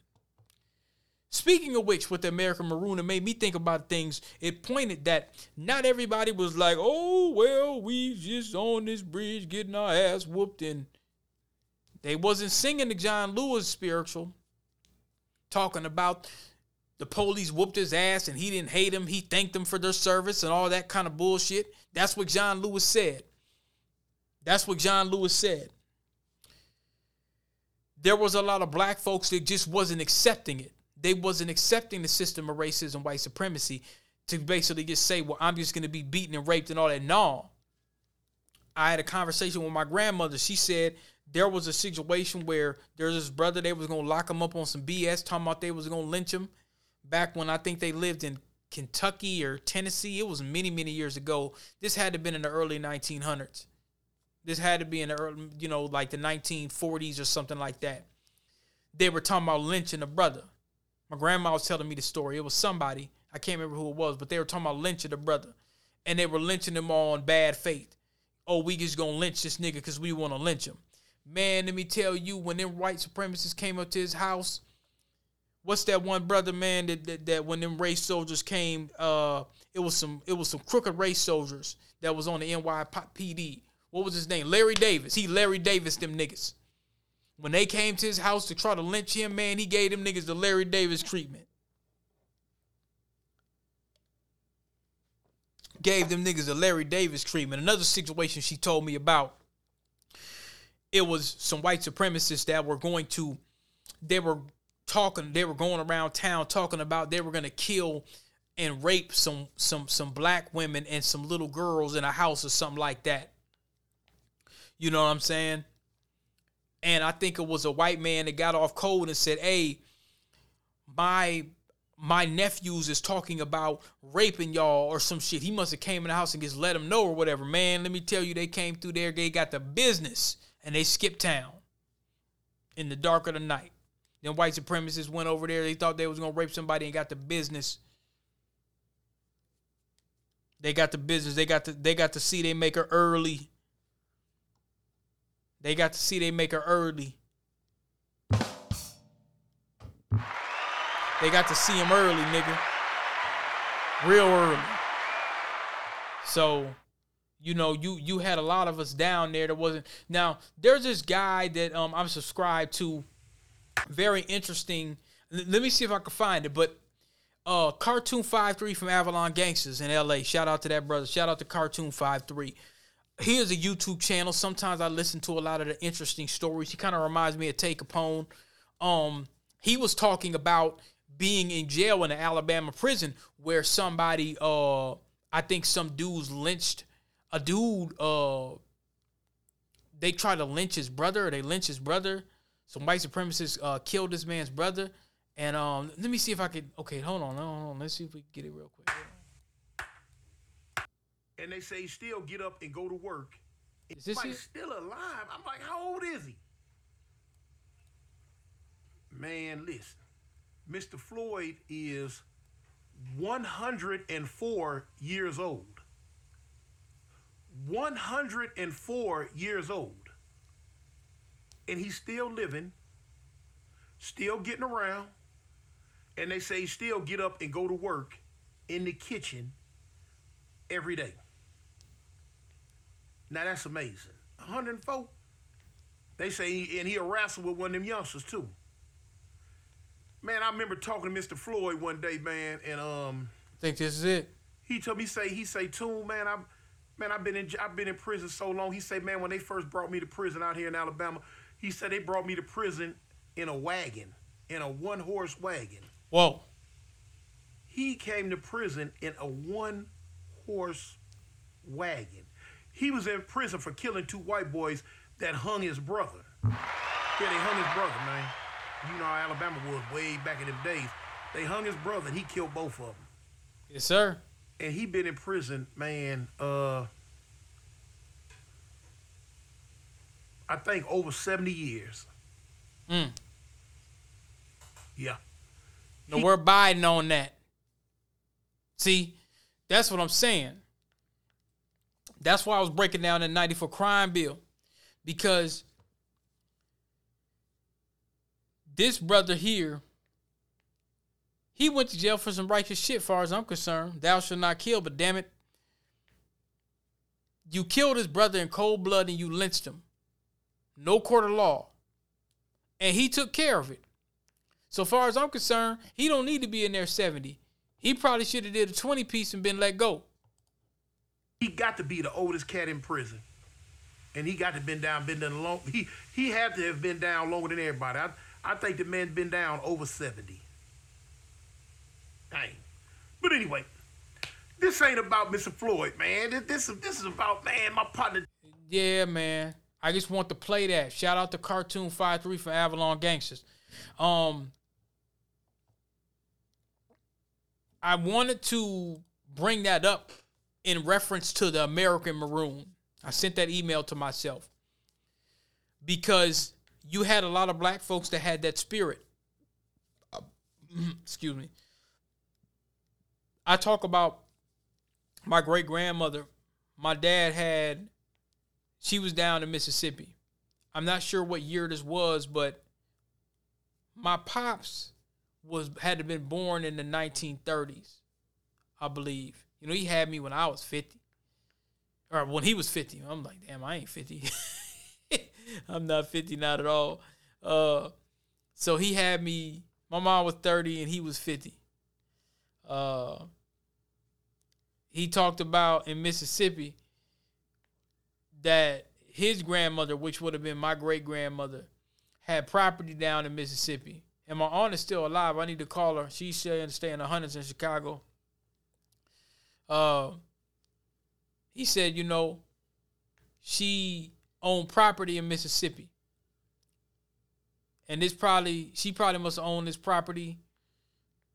Uh, I reckon around about well, if my dad and them was born in 1930s or so, she must have had this property before then. 1920s, 1910s. But she had sugarcane on the property or whatever, and or the neighbors had sugarcane on the property. And she used to sell a lot of the stuff. She had hogs and all kind of fruits or whatever. And she used to sell the stuff to the white folks. But my pops was telling me that I tell you guys this story all the time. So you can get kind of a historical context. Somebody took some sugar cane. Um somebody stole some sugar cane. And they said it was my dad that stole it. And he said he didn't steal it. And the grandma, his grandma knew he didn't steal it. But yet and still, you know, she was still kind of upset because my dad's mother kind of gets dropped them off in Mississippi. So she was already just kind of salty about that. Like, damn, I got to take care of these little niggas. And you just to leave them with me. So that that's what the story was.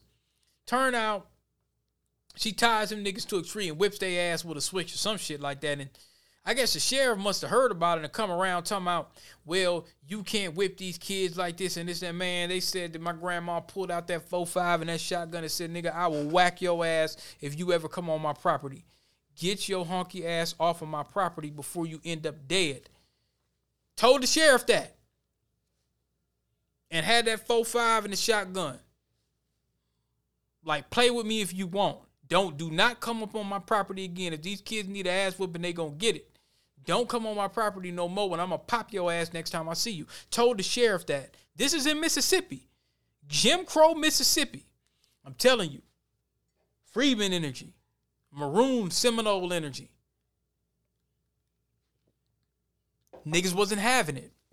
They wasn't like John Lewis or Skip the Truth Gates or Roland Martin. They weren't like those niggas. They weren't like them. Oh, I forgive you for whooping my ass, and I no, no, no, no, no, no, no, sir. They weren't like that. You had black folks like that, and I didn't learn about these things until I got into my upper twenties, thirties, and forties and shit. I'm learning about a lot of this stuff now. A lot of this information was kept from us. But anyway, shout out to the set tripping murder hornets. Y'all remember I did that damn show about two, three years ago? Well, the Northern Giant Hornet. No, I'm not calling it the Northern Giant Hornet. Call this the Asian set tripping murder hornet. See all this Asian anti-black, this Asian, this anti-Asian crime bill. Shout out to Jim Crow Joe for passing that and overlooking the black folk. They wanted to call it the Northern Giant Hornet. Uh, the Northern Giant Hornet usually 1.5 to 2 point, 1.5 to 2 inches in length. Large orange head with prominent eyes. Black and orange, yellow striped abdomen. No. This is the Asian murder hornet. This is a sex tripping murder hornet. And it looks like, this is very interesting. It looks like they got a little transmitter. They got a little tracker. They got a tracker on the hornet. I'm gonna save that. I'm gonna, I'm gonna save that uh, picture as well. They got a tracker on the Hornet. You remember I was one of the first people to break the crying Negro networks lies and disinformation talking about well there's going to be a uh, Asian murder hornet uh, invasion. No, there's not. So I interviewed the Washington State Department of Agriculture scientist, and he sent me an email. So if y'all go back and look at my Asian murder hornet Sex, the Sex Trip and Murder Hornet podcast, maybe about mm, about 10, 15, 20, 30 episodes ago, you'll see that. So just give you a little update about that. Just give you a little update on that. Let's move right along. Listen to this. We put it to you straight up. There wasn't no Puerto Ricans Wasn't no Puerto Rican. coming wow. to the parties. Okay. So wasn't no Puerto Rican breakdancers. There wasn't no Puerto Now, this is the first original B-boys breakdancers at the Coke La Rock and Kool Herc parties. Now, remember with John Le- Leguizamo, he's been lying. They've been using Fat Joe and they've been using all this old, well, Latinos were the ones that helped found hip hop. No, they weren't because a lot of Latin neighborhoods, a lot of Puerto Rican neighborhoods were in white neighborhoods. A lot of them were in white neighborhoods. So, a lot when the Puerto Ricans when they started doing b-boying with the black folks, they started doing it afterwards. And a lot of Puerto Ricans that used to hang out with black people, the Puerto Ricans in New York, they would say, "Why are you hanging out with those those in those N I G G E R's? Why are you hanging out with those niggers?" So how is it that Puerto Ricans help create hip hop? Most of the Puerto Ricans did not want other Puerto Ricans to do hip hop and hang out with the blacks. So that's a lie. Fat Joe ought to be ashamed of himself. And the Bronx did start in New York, but rapping started with James Brown. Rapping started with James Brown. Let's let's go on to this. Let's let's look into the Jubalaires.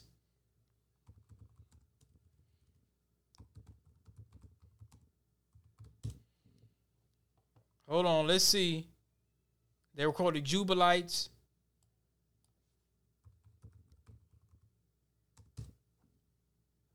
Damn. Let me see if I can find it. Let me play this real quick. Man, and you I'll- saying you started it. I started, and I'm not Puerto Rican. You're not Puerto Rican. I'm not Puerto Rican. wow. I am black and proud. Okay. Okay, my mama's from South, South uh, North Carolina, and my daddy's from South Carolina. Okay, Salute. we salute, black, salute. we Indian, we, we got the African, the genes and Right. all that. Anyway, You heard what he said? the genes and Right. all that. Anyway, most, most of the dances, anyway, we Indian, we, we got the South Carolina, and my daddy's from South. South Carolina, North Carolina. Wasn't no Puerto Ricans all up in South and North Carolina all like that. He talking about the Maroons. Okay, we salute, black, salute. we Indian, we, we got the African, the genes and Right. all that. Anyway, He's talking about Gullah Geechee. He's talking about Seminole Maroons. That's what he's talking about. He ain't talking about John Leguizamo. Most of the dances anyway come from my city. Okay. And Tap dancers, black. You know, ballet, black. Everything that that Man, please. These folks up here lying, talking about what they done made. Now listen to this. Charlie Chase.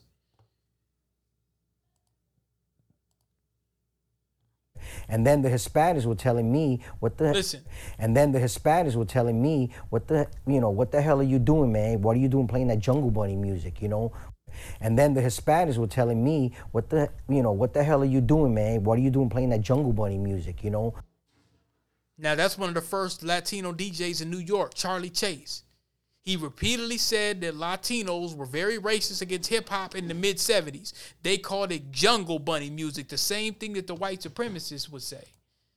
Very interesting that they say the same, that they use the same words.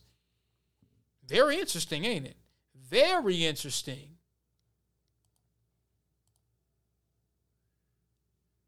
Let's keep it going. The hell you already this? know what time it is. I don't know what the hell. You already know what. It's some TikTok bullshit. I don't know. No. No, no, no, no, no. Up. there we go. The Jubalaires. I played this before. Now, where was John Leguizamo's people at during this time? Oh, were you being divisive? No, I'm not. Not at all. Of the salt flats and repent. A hundred years he hammered and sawed. Billy It's the the ox by 1940s. grace of God. When the ox was done, God's voice was heard. He said, now Noah, let me tell you what to do. Calling the animals two by two. So he called them in the ark, two by two. He called the birds, the ox with the kangaroo. Then he called and jump back the ham and sham. Then God began to flood the land. He raised his hands to heaven on high. Shook the stars and moon from the sky.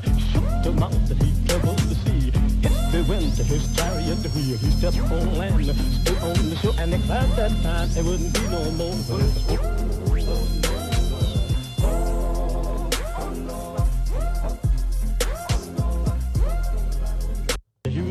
Y'all didn't create no rap. The descendants of slaves created rap, nigga. Don't you ever forget it. The people that built this country created that shit. The descendants that created that, yeah. Yes, sir. And while they talking about we wasn't here before Columbus, I'm looking at Transcend Media Service. Contrary, this is what it says. Contrary to popular belief, African American history did not start with the slavery in the New World. An overwhelming body of new evidence is emerging which proves that Africans had frequently sailed across the Atlantic to the Americas thousands of years before Columbus and indeed before Christ.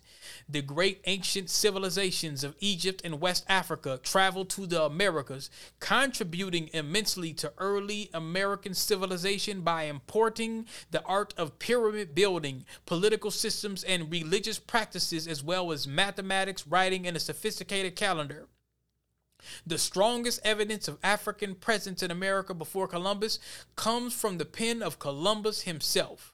In 1920, a renowned American historian and linguist, Leo Wiener of Harvard University, in his book, Africa and the Discovery of America, explained how Columbus noted in his journal that Native Americans have confirmed that black skinned people have come from the southeast in boats trading in gold tipped spears. One of the first documented instances of Africans sailing and settling in Americas were black Egyptians led by King Ramses III during the 19th dynasty in 1292 BC. In fact, in 445 in, in 445 BC, the Greek historian Herodotus wrote of the ancient Egyptian pharaohs' great seafaring and navigational skills. Further concrete evidence noted by Dr. Imhotep and largely ignored by Eurocentric archaeologists includes Egyptian artifacts found across North America from the Algonquin writings on the east coast to the artifacts in Egyptian place names in the Grand Canyon. In 19, I'm sorry, in 1311 AD, Another wave of African exploration to the New World was led by King Abubakari II, the ruler of the 14th century Mali Empire, which was larger than the Roland, which was larger than the Holy Roman Empire. The king sent out 200 ships of men and 200 ships of trade material, crops, animals, cloth, and crucially African knowledge of astronomy, religion, and the arts. We were here before Columbus. Foundational black Americans that founded this country, literally. And then you hear niggas like this. The U.S. ain't got no culture. They shit is all our shit. A bunch of our shit is what makes the U.S. I want to play that, go down memory lane again. Listen to this nigga again. Kissing on uh what what what's that white girl? They call her the queen of R and B now, Adele. Now this is supposed to be COVID and you kissing on her on her hand. Boy, that cooning from the Caribbean sometimes. The U.S. ain't got no culture. They shit is all our shit. A bunch of our shit is what makes the U.S. Whatever you want to call it. We still don't know what that culture is for the U.S., but it's a mix-up of all of our cultures in, in the urban community. You know, the Latino and the West Indian has the greatest influence. Really? The Latino and the West Caribbean is the greatest influence. More lies. If you would, if you would have had all that influence, nigga, you would have had a Miles Davis in Jamaica. What the hell is you talking about? West Indian has the greatest influence.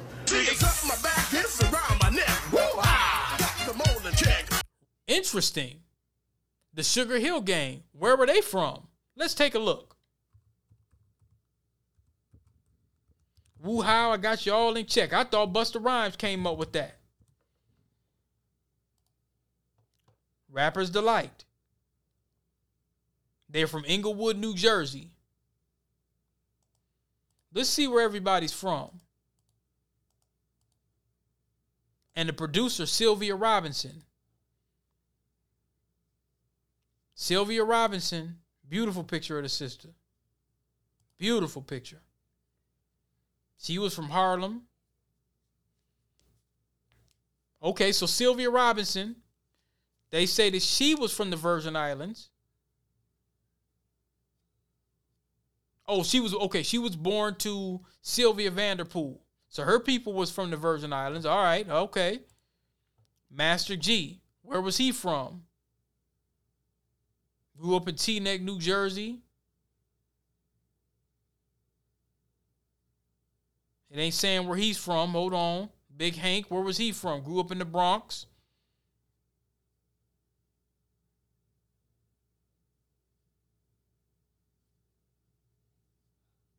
Looks like he stayed in New Jersey. These was American black folks though. Now the, the Syl- Sylvia, her, her, her people, her people was from the Caribbean. She is up my back, it's around my neck. Woo! Ah, got the mold check. When I step up in the place, say yo, I step correct. Woo! Ah, you all in check. I got that head nod shit that make you break your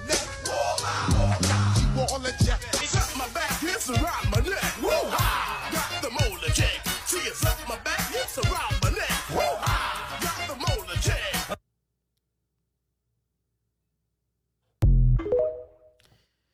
Yeah, Busta. That old no, it ain't got no culture. Nah, you could tell that the Miles, you could tell that the Coltrane.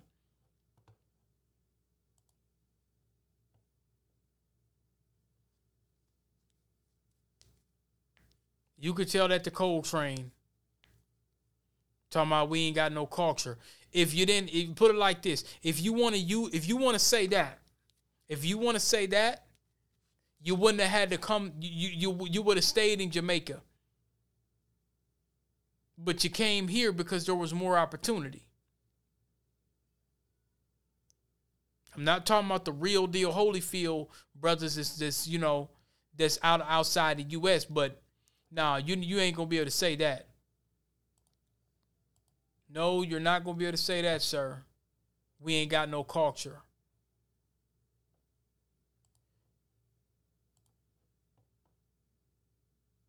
Now, here's another thing that I wanted to cover. Because I like to talk about, we're talking about politics, tech, and tangibles. A CEO shares the number one question to never ask at a job interview wait until you're called back.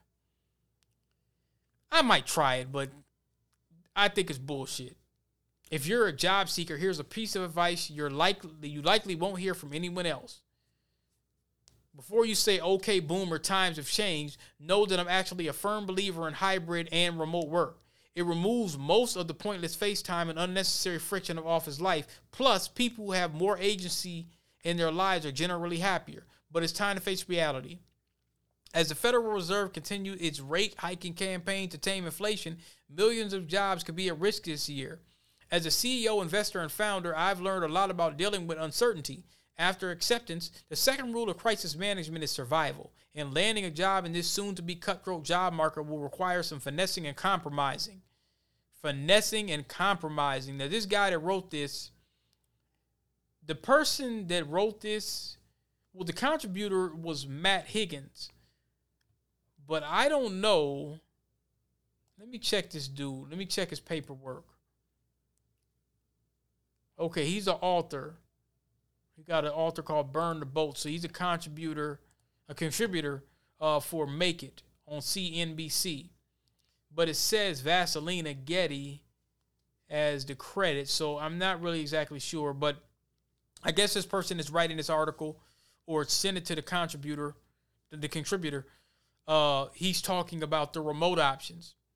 What employers really think about remote work? A 2022 survey from GoodHire found that 78% of managers thought some in-person work was preferred. 50, 51% said their companies would definitely would definitely consider pay cuts for employees that refuse to return to the office. That's crazy. Inevitably, many leaders and CEOs like Zuckerberg and Elon Musk believe the pendulum has swung too far in favor of remote work and their performance is suffering as a result. Taking it one step further, following their mass layoffs, Meta has paused offering remote work options for, for new hires. So it says it doesn't matter how exceptional exceptional you are, whether it's fair or not. Some managers will perceive initial interview questions about remote work as telegraphing the wrong priorities. Even for me, it's an immediate red flag. Imagine this scenario. You close your interview with a question about remote work and get a chilly reception. The next day, the hiring manager meets another candidate who says they could be in the office bright and early the next uh, the next Monday morning. Sure, sure, you may be more qualified, but there is a real chance that the other job seeker will be perceived as more committed. This might hold true even for managers at companies that have had very robust remote work policies. Now, let, let me talk about this for a minute. Now, me being a diabetic with a weakened immune system, I worked a contract doing API support for a bank. And the thing is, man, they were all fine and dandy with that. And then when they offered another position through the same financial place, they were talking about, well, you got to be in three days in office. Now, they already agreed that I could work 100% remote, but they say, well, you got to go through accommodations and this, that, and the third and whatnot. Initially, I told him, I said, look, I need the salary to be between 75 to 85 to do this. When the recruiter came back, they came back talking about 70. And I'm like, look, you've already insulted me. Now, I didn't gave y'all well over a year my, my expertise. And I know you ain't gonna do that with Billy Bob. So why are you doing this with me? You're gonna have to add another five and let me work 100% remote. Eventually, they came to the point where they were like, hey, look, we need you in office. Three days in office. The doctor wouldn't sign off on it. The doctor said, hey, take the jab, get to work. I told her no. They weren't used to a nigga like me. I said, I'm not going to go in at all. I'm going to reject your offer. So I said, and you know what? I had other offers on the table. So you know what? Y'all need to throw me a couple more weeks of my pay. And they did. This is a large bank, a bank that ain't worth shit, a bank that ain't worth dealing with if you can avoid it. I think it's all control. When Jim Crow Joe ended the pandemic emergency, all that really did, to be quite honest, all that really did was that made it um that made it a situation where they ju- they just want to control. They want to control because a new role of mine, they're like, okay, well, you need to come in one day a week, but you need to s- sit on this specific floor. Well, if I'm telling you I got a weakened immune system and I want to minimize my contact with people, I'm doing the same job. I'm doing everything. My numbers ain't no different. I'm just as productive, if not more. It's really no point. So I'm going to buck the system a little bit. But they said make a great first impression when the stakes are high. So this this person is an investor and CEO of RSE Ventures. So RSE Ventures, let's see what they do. I don't know what they do. I'm looking at their website. Still don't know what the hell they do. All right, let's look at the family. Let's look at about us. Let's look at careers. This will tell you a lot about a company. So they do an associate investing and portfolio management. Okay. It's a lot of different brands. It looks like they work with About Us or a private investment firm. We've taken the International Champions Cup from an idea in a conference room to a global soccer platform with, with 140 million viewers. So it looks like they're an investment firm. They do a lot of branding. Okay. Let's look at their careers.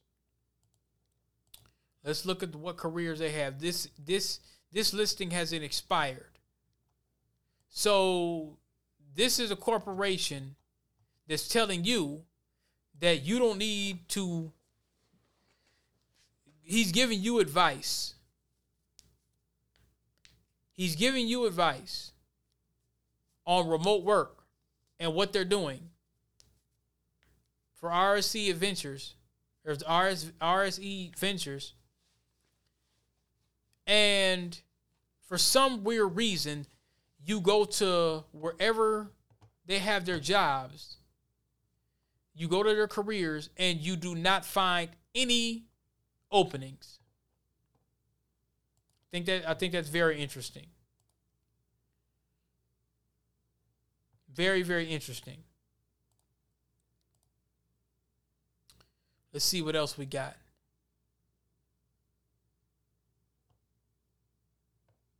Here's another here's another ordeal. Walk to the store at 103rd and Budlong. And then we heard a car like screech, turning left, but it stopped, like it hit the brakes hard. So I turned around Johnson says it was an LA County Sheriff's cruiser. and they told me first. He was like, come here, like real loud and aggressive. He was like, come here. And then I was like, no, like, what, why do you want me? Like, I'm, we just walking to the store. He says the deputies then got out of the cruiser, approaching the three of them. Johnson started recording, and the video shows deputies grab George by the arms. What is he being detained for? The sheriff's department tells Fox 11 they believed George matched the description of a suspect involved in a hit and run that morning, and also matched the description of a car theft suspect, adding, quote, the detaining deputies viewed surveillance footage of the hit and run collision and saw three suspects were involved. But in the moment, George says, They're not telling me what I'm being detained or arrested for. I got my hands up, and then I seen a lot of things where police and police brutality. So I was trying to put my hands up for their safety and my safety also. more deputies arrived on the scene. What's the reason for us being stopped? I just got here. Did you not see that? How do I know? Video shows George arrested, put in the back of the cruiser. His friends continue to ask questions. Where's the sergeant? Can I speak to the sergeant? George was not charged in the hit and run or the car theft from that morning. Instead, he was charged with resisting arrest. The sheriff's department saying, quote, the incident Gestapo tactics. Shout out to the Black and Brown Coalition. It's all BS. There you go. Shout out to the Black and the, the Black and Brown Coalition. All of that, all of that garbage. All of that crap. Shout out to them. These black folks is being harassed in LA. Straight up, these black folks being harassed in LA going to the store.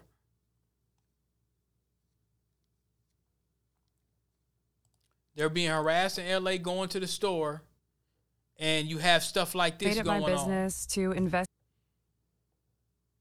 I have made it my. And here's another thing: those were all Hispanic cops.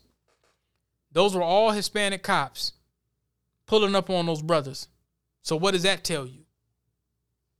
Business to investigate the gangs that are proliferating inside the Los Angeles County Sheriff's Department. I Mm-hmm. found 18 gangs that are currently functioning inside the Sheriff's Department. Oh Police gangs. Police gangs. We've got Oh. the executioners for Yikes. one, the cavemen, the Vikings, Tasmanian devils, Mm-hmm. cowboys, pirates. Mhm. There's a ton.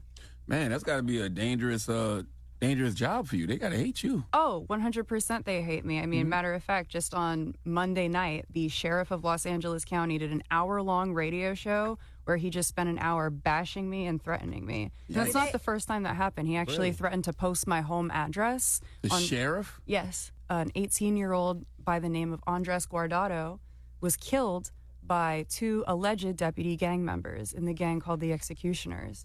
And it came out pretty quickly that the two deputies that shot him were alleged gang members trying to get into the gang because that's how you get in. You get in by killing a civilian. So a cop gets into a gang, a cop gang, allegedly by killing a civilian. That's correct. People already look at the police as a gang, like in general. They are. But to know that there's subsidiaries inside of the police force, what do the actual police say about this? When y'all bring this to the police's attention Nothing. and you say there's deputy gangs, what what do they say?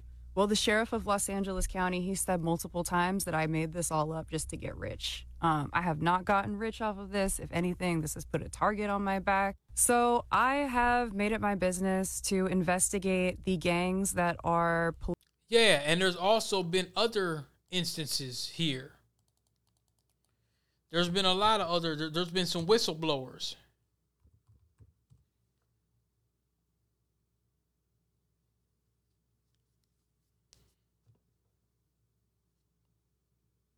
There's been whistleblowers.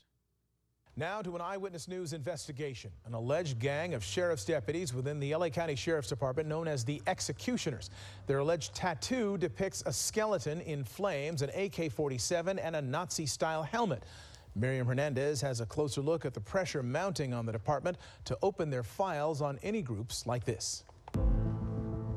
From inside the Compton Sheriff Station, a deputy's claim filed with the county about an aggressive band of his cohorts allegedly in control. According to the claim, members are branded with a sinister logo. which is a uh, skeleton wearing a Nazi helmet uh, with an AK 47 laughing. and go by a sinister name, the Executioners, which, according to the claim, does not allow African American or female members. There you go. Deputy Art Gonzalez alleges the deputy gang is trampling on the rights of citizens and targeting him as a whistleblower. Deputy Gonzalez, um, he's he's afraid for, for his safety right now, as he should be. This is a violent gang, you know, violence, shootings, beatings. Why y'all beating him? Claims of excessive force and much more. And the timing. Black and Brown Coalition. No need to keep playing that. Shout out to Cerise Castle, the History of LA Deputy Gangs, the Breakfast Club. You know they're ambulance chasing as well. But uh, Cerise Castle, this sister, basically is calling folks out.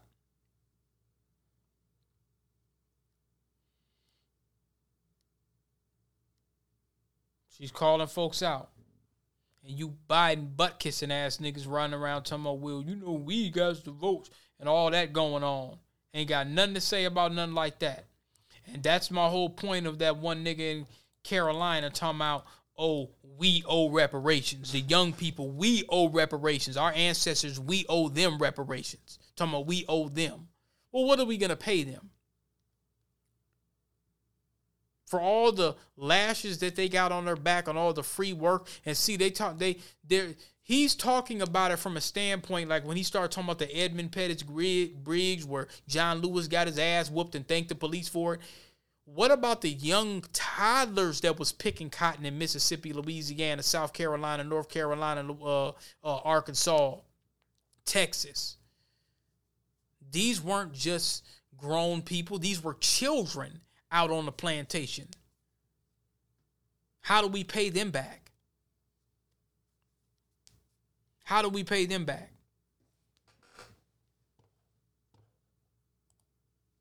We owe we owe our ancestors reparations. The United States doesn't owe us reparations, but we owe them reparations. How does that make sense?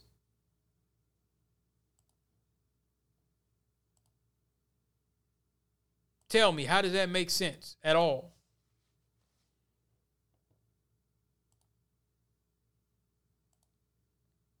We're rapidly coming up on the first end of month fundraising deadline. Bro, I don't know. That's down on these. That, that's Rumble. I was gonna show something. Uh, Dr. Christina Parks. She's asking, "Is there jab shedding? How you could protect yourself and others who's been va- vaccine injured?" Now, this sister, Dr. Christina Parks, she is a PhD in cellular and molecular biology. Um, she be keeping it 100. Let me see. Oh, no, no, I didn't want to pin that. Damn. Let me unpin it. I might want to look at that later. No, but she's the truth.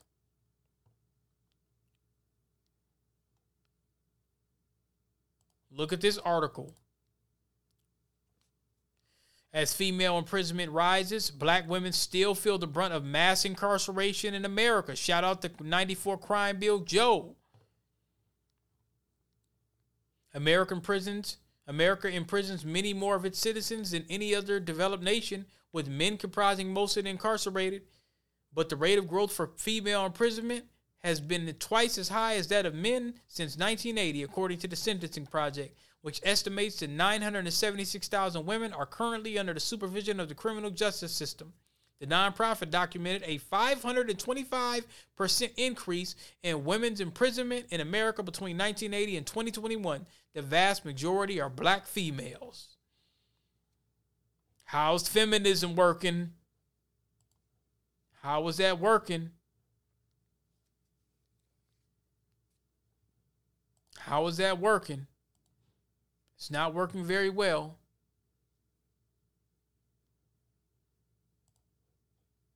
Not working very well.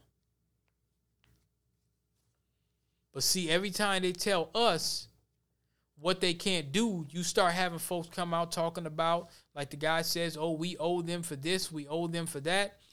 I want to play a little clip of some of the kids that watch American Maroon and what they thought about it. See, these kids are open to something like this. They're not open to the Rollins. They're not really listening to the Cornells and the and the Dysons.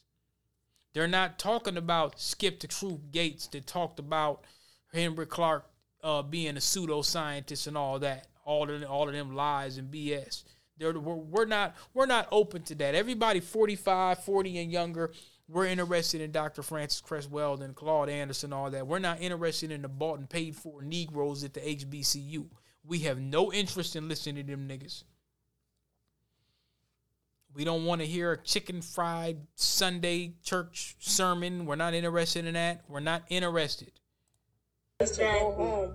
But a lot of a lot of us, we we were here way before they even knew this country existed. That's right. So we are in our home. Africa is our home. This is our home. Anywhere we go is our home because black people originated everywhere. Everywhere. We come from everywhere. So anywhere that we go is our home. So you can't tell us. to go Recording home in to be our progress. home. So Right. shame. I say, I say, I say. Anything else? Ty- Kanai, you got something to say? Danny Money? Um, I just want to say overall, the whole film was an, was a thousand. Like I really, really love the whole film. I love um, our culture inside of it. I love how it shows how we're strong as black people because you know mostly white people see us as the bad people or the enemies and stuff. When we do way better for ourselves and for our communities. Um, I loved how we stayed stood up for each other, protected each other in the film. I enjoyed the whole film. I say, I say, absolutely. I agree. Good stuff. Thank you. Imani, what you got to say?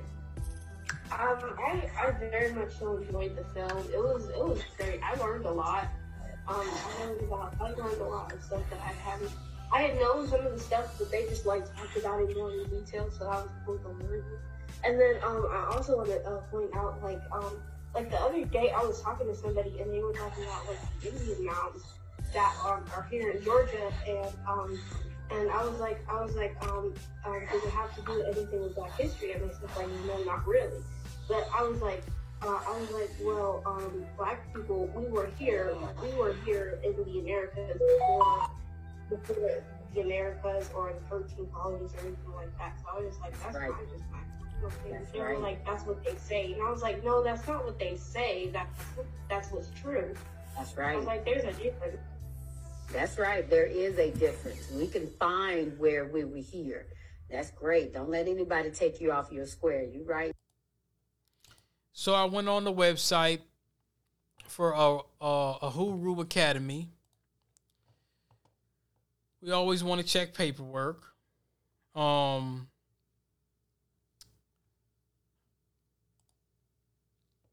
well, let me say this. Um, it looks like it's a private school. Quite a bit to look at. They do an online five days a week, grades three to twelve. Um, let me see, student life, tuition and fees.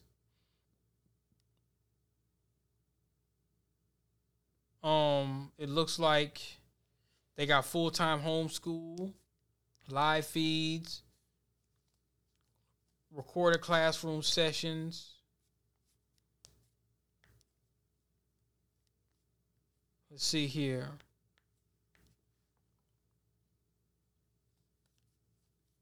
It's it's not a lot of information, and you could sign up and stuff like that. But like I said, I'm you know, I'm gonna give them the benefit of the doubt because we give a lot of these white institutions the benefit of the doubt. So all of these brothers and sisters where it looks like they they joined it. Like I say, I, I trust um it looks like I- I'm not I'm not exactly sure they in South Carolina. I don't know where they're at, but uh, I, I'm gonna trust them over any any white institution uh that I hear about that hasn't really brought forth nothing for black folk. We need to be um we need to be teaching our kids our history because with this whole banning of black history and all of this garbage, no, that ain't gonna work. That's not gonna work at all. So, yeah, something something worth checking out. Something worth checking out, definitely. Absolutely. So yeah, we, we took we took a trip down memory lane, y'all. We gonna go ahead and close it out. Put this up on Spotify pretty soon.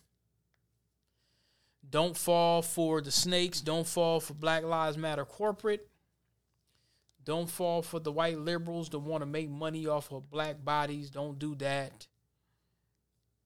No reparations, no vote.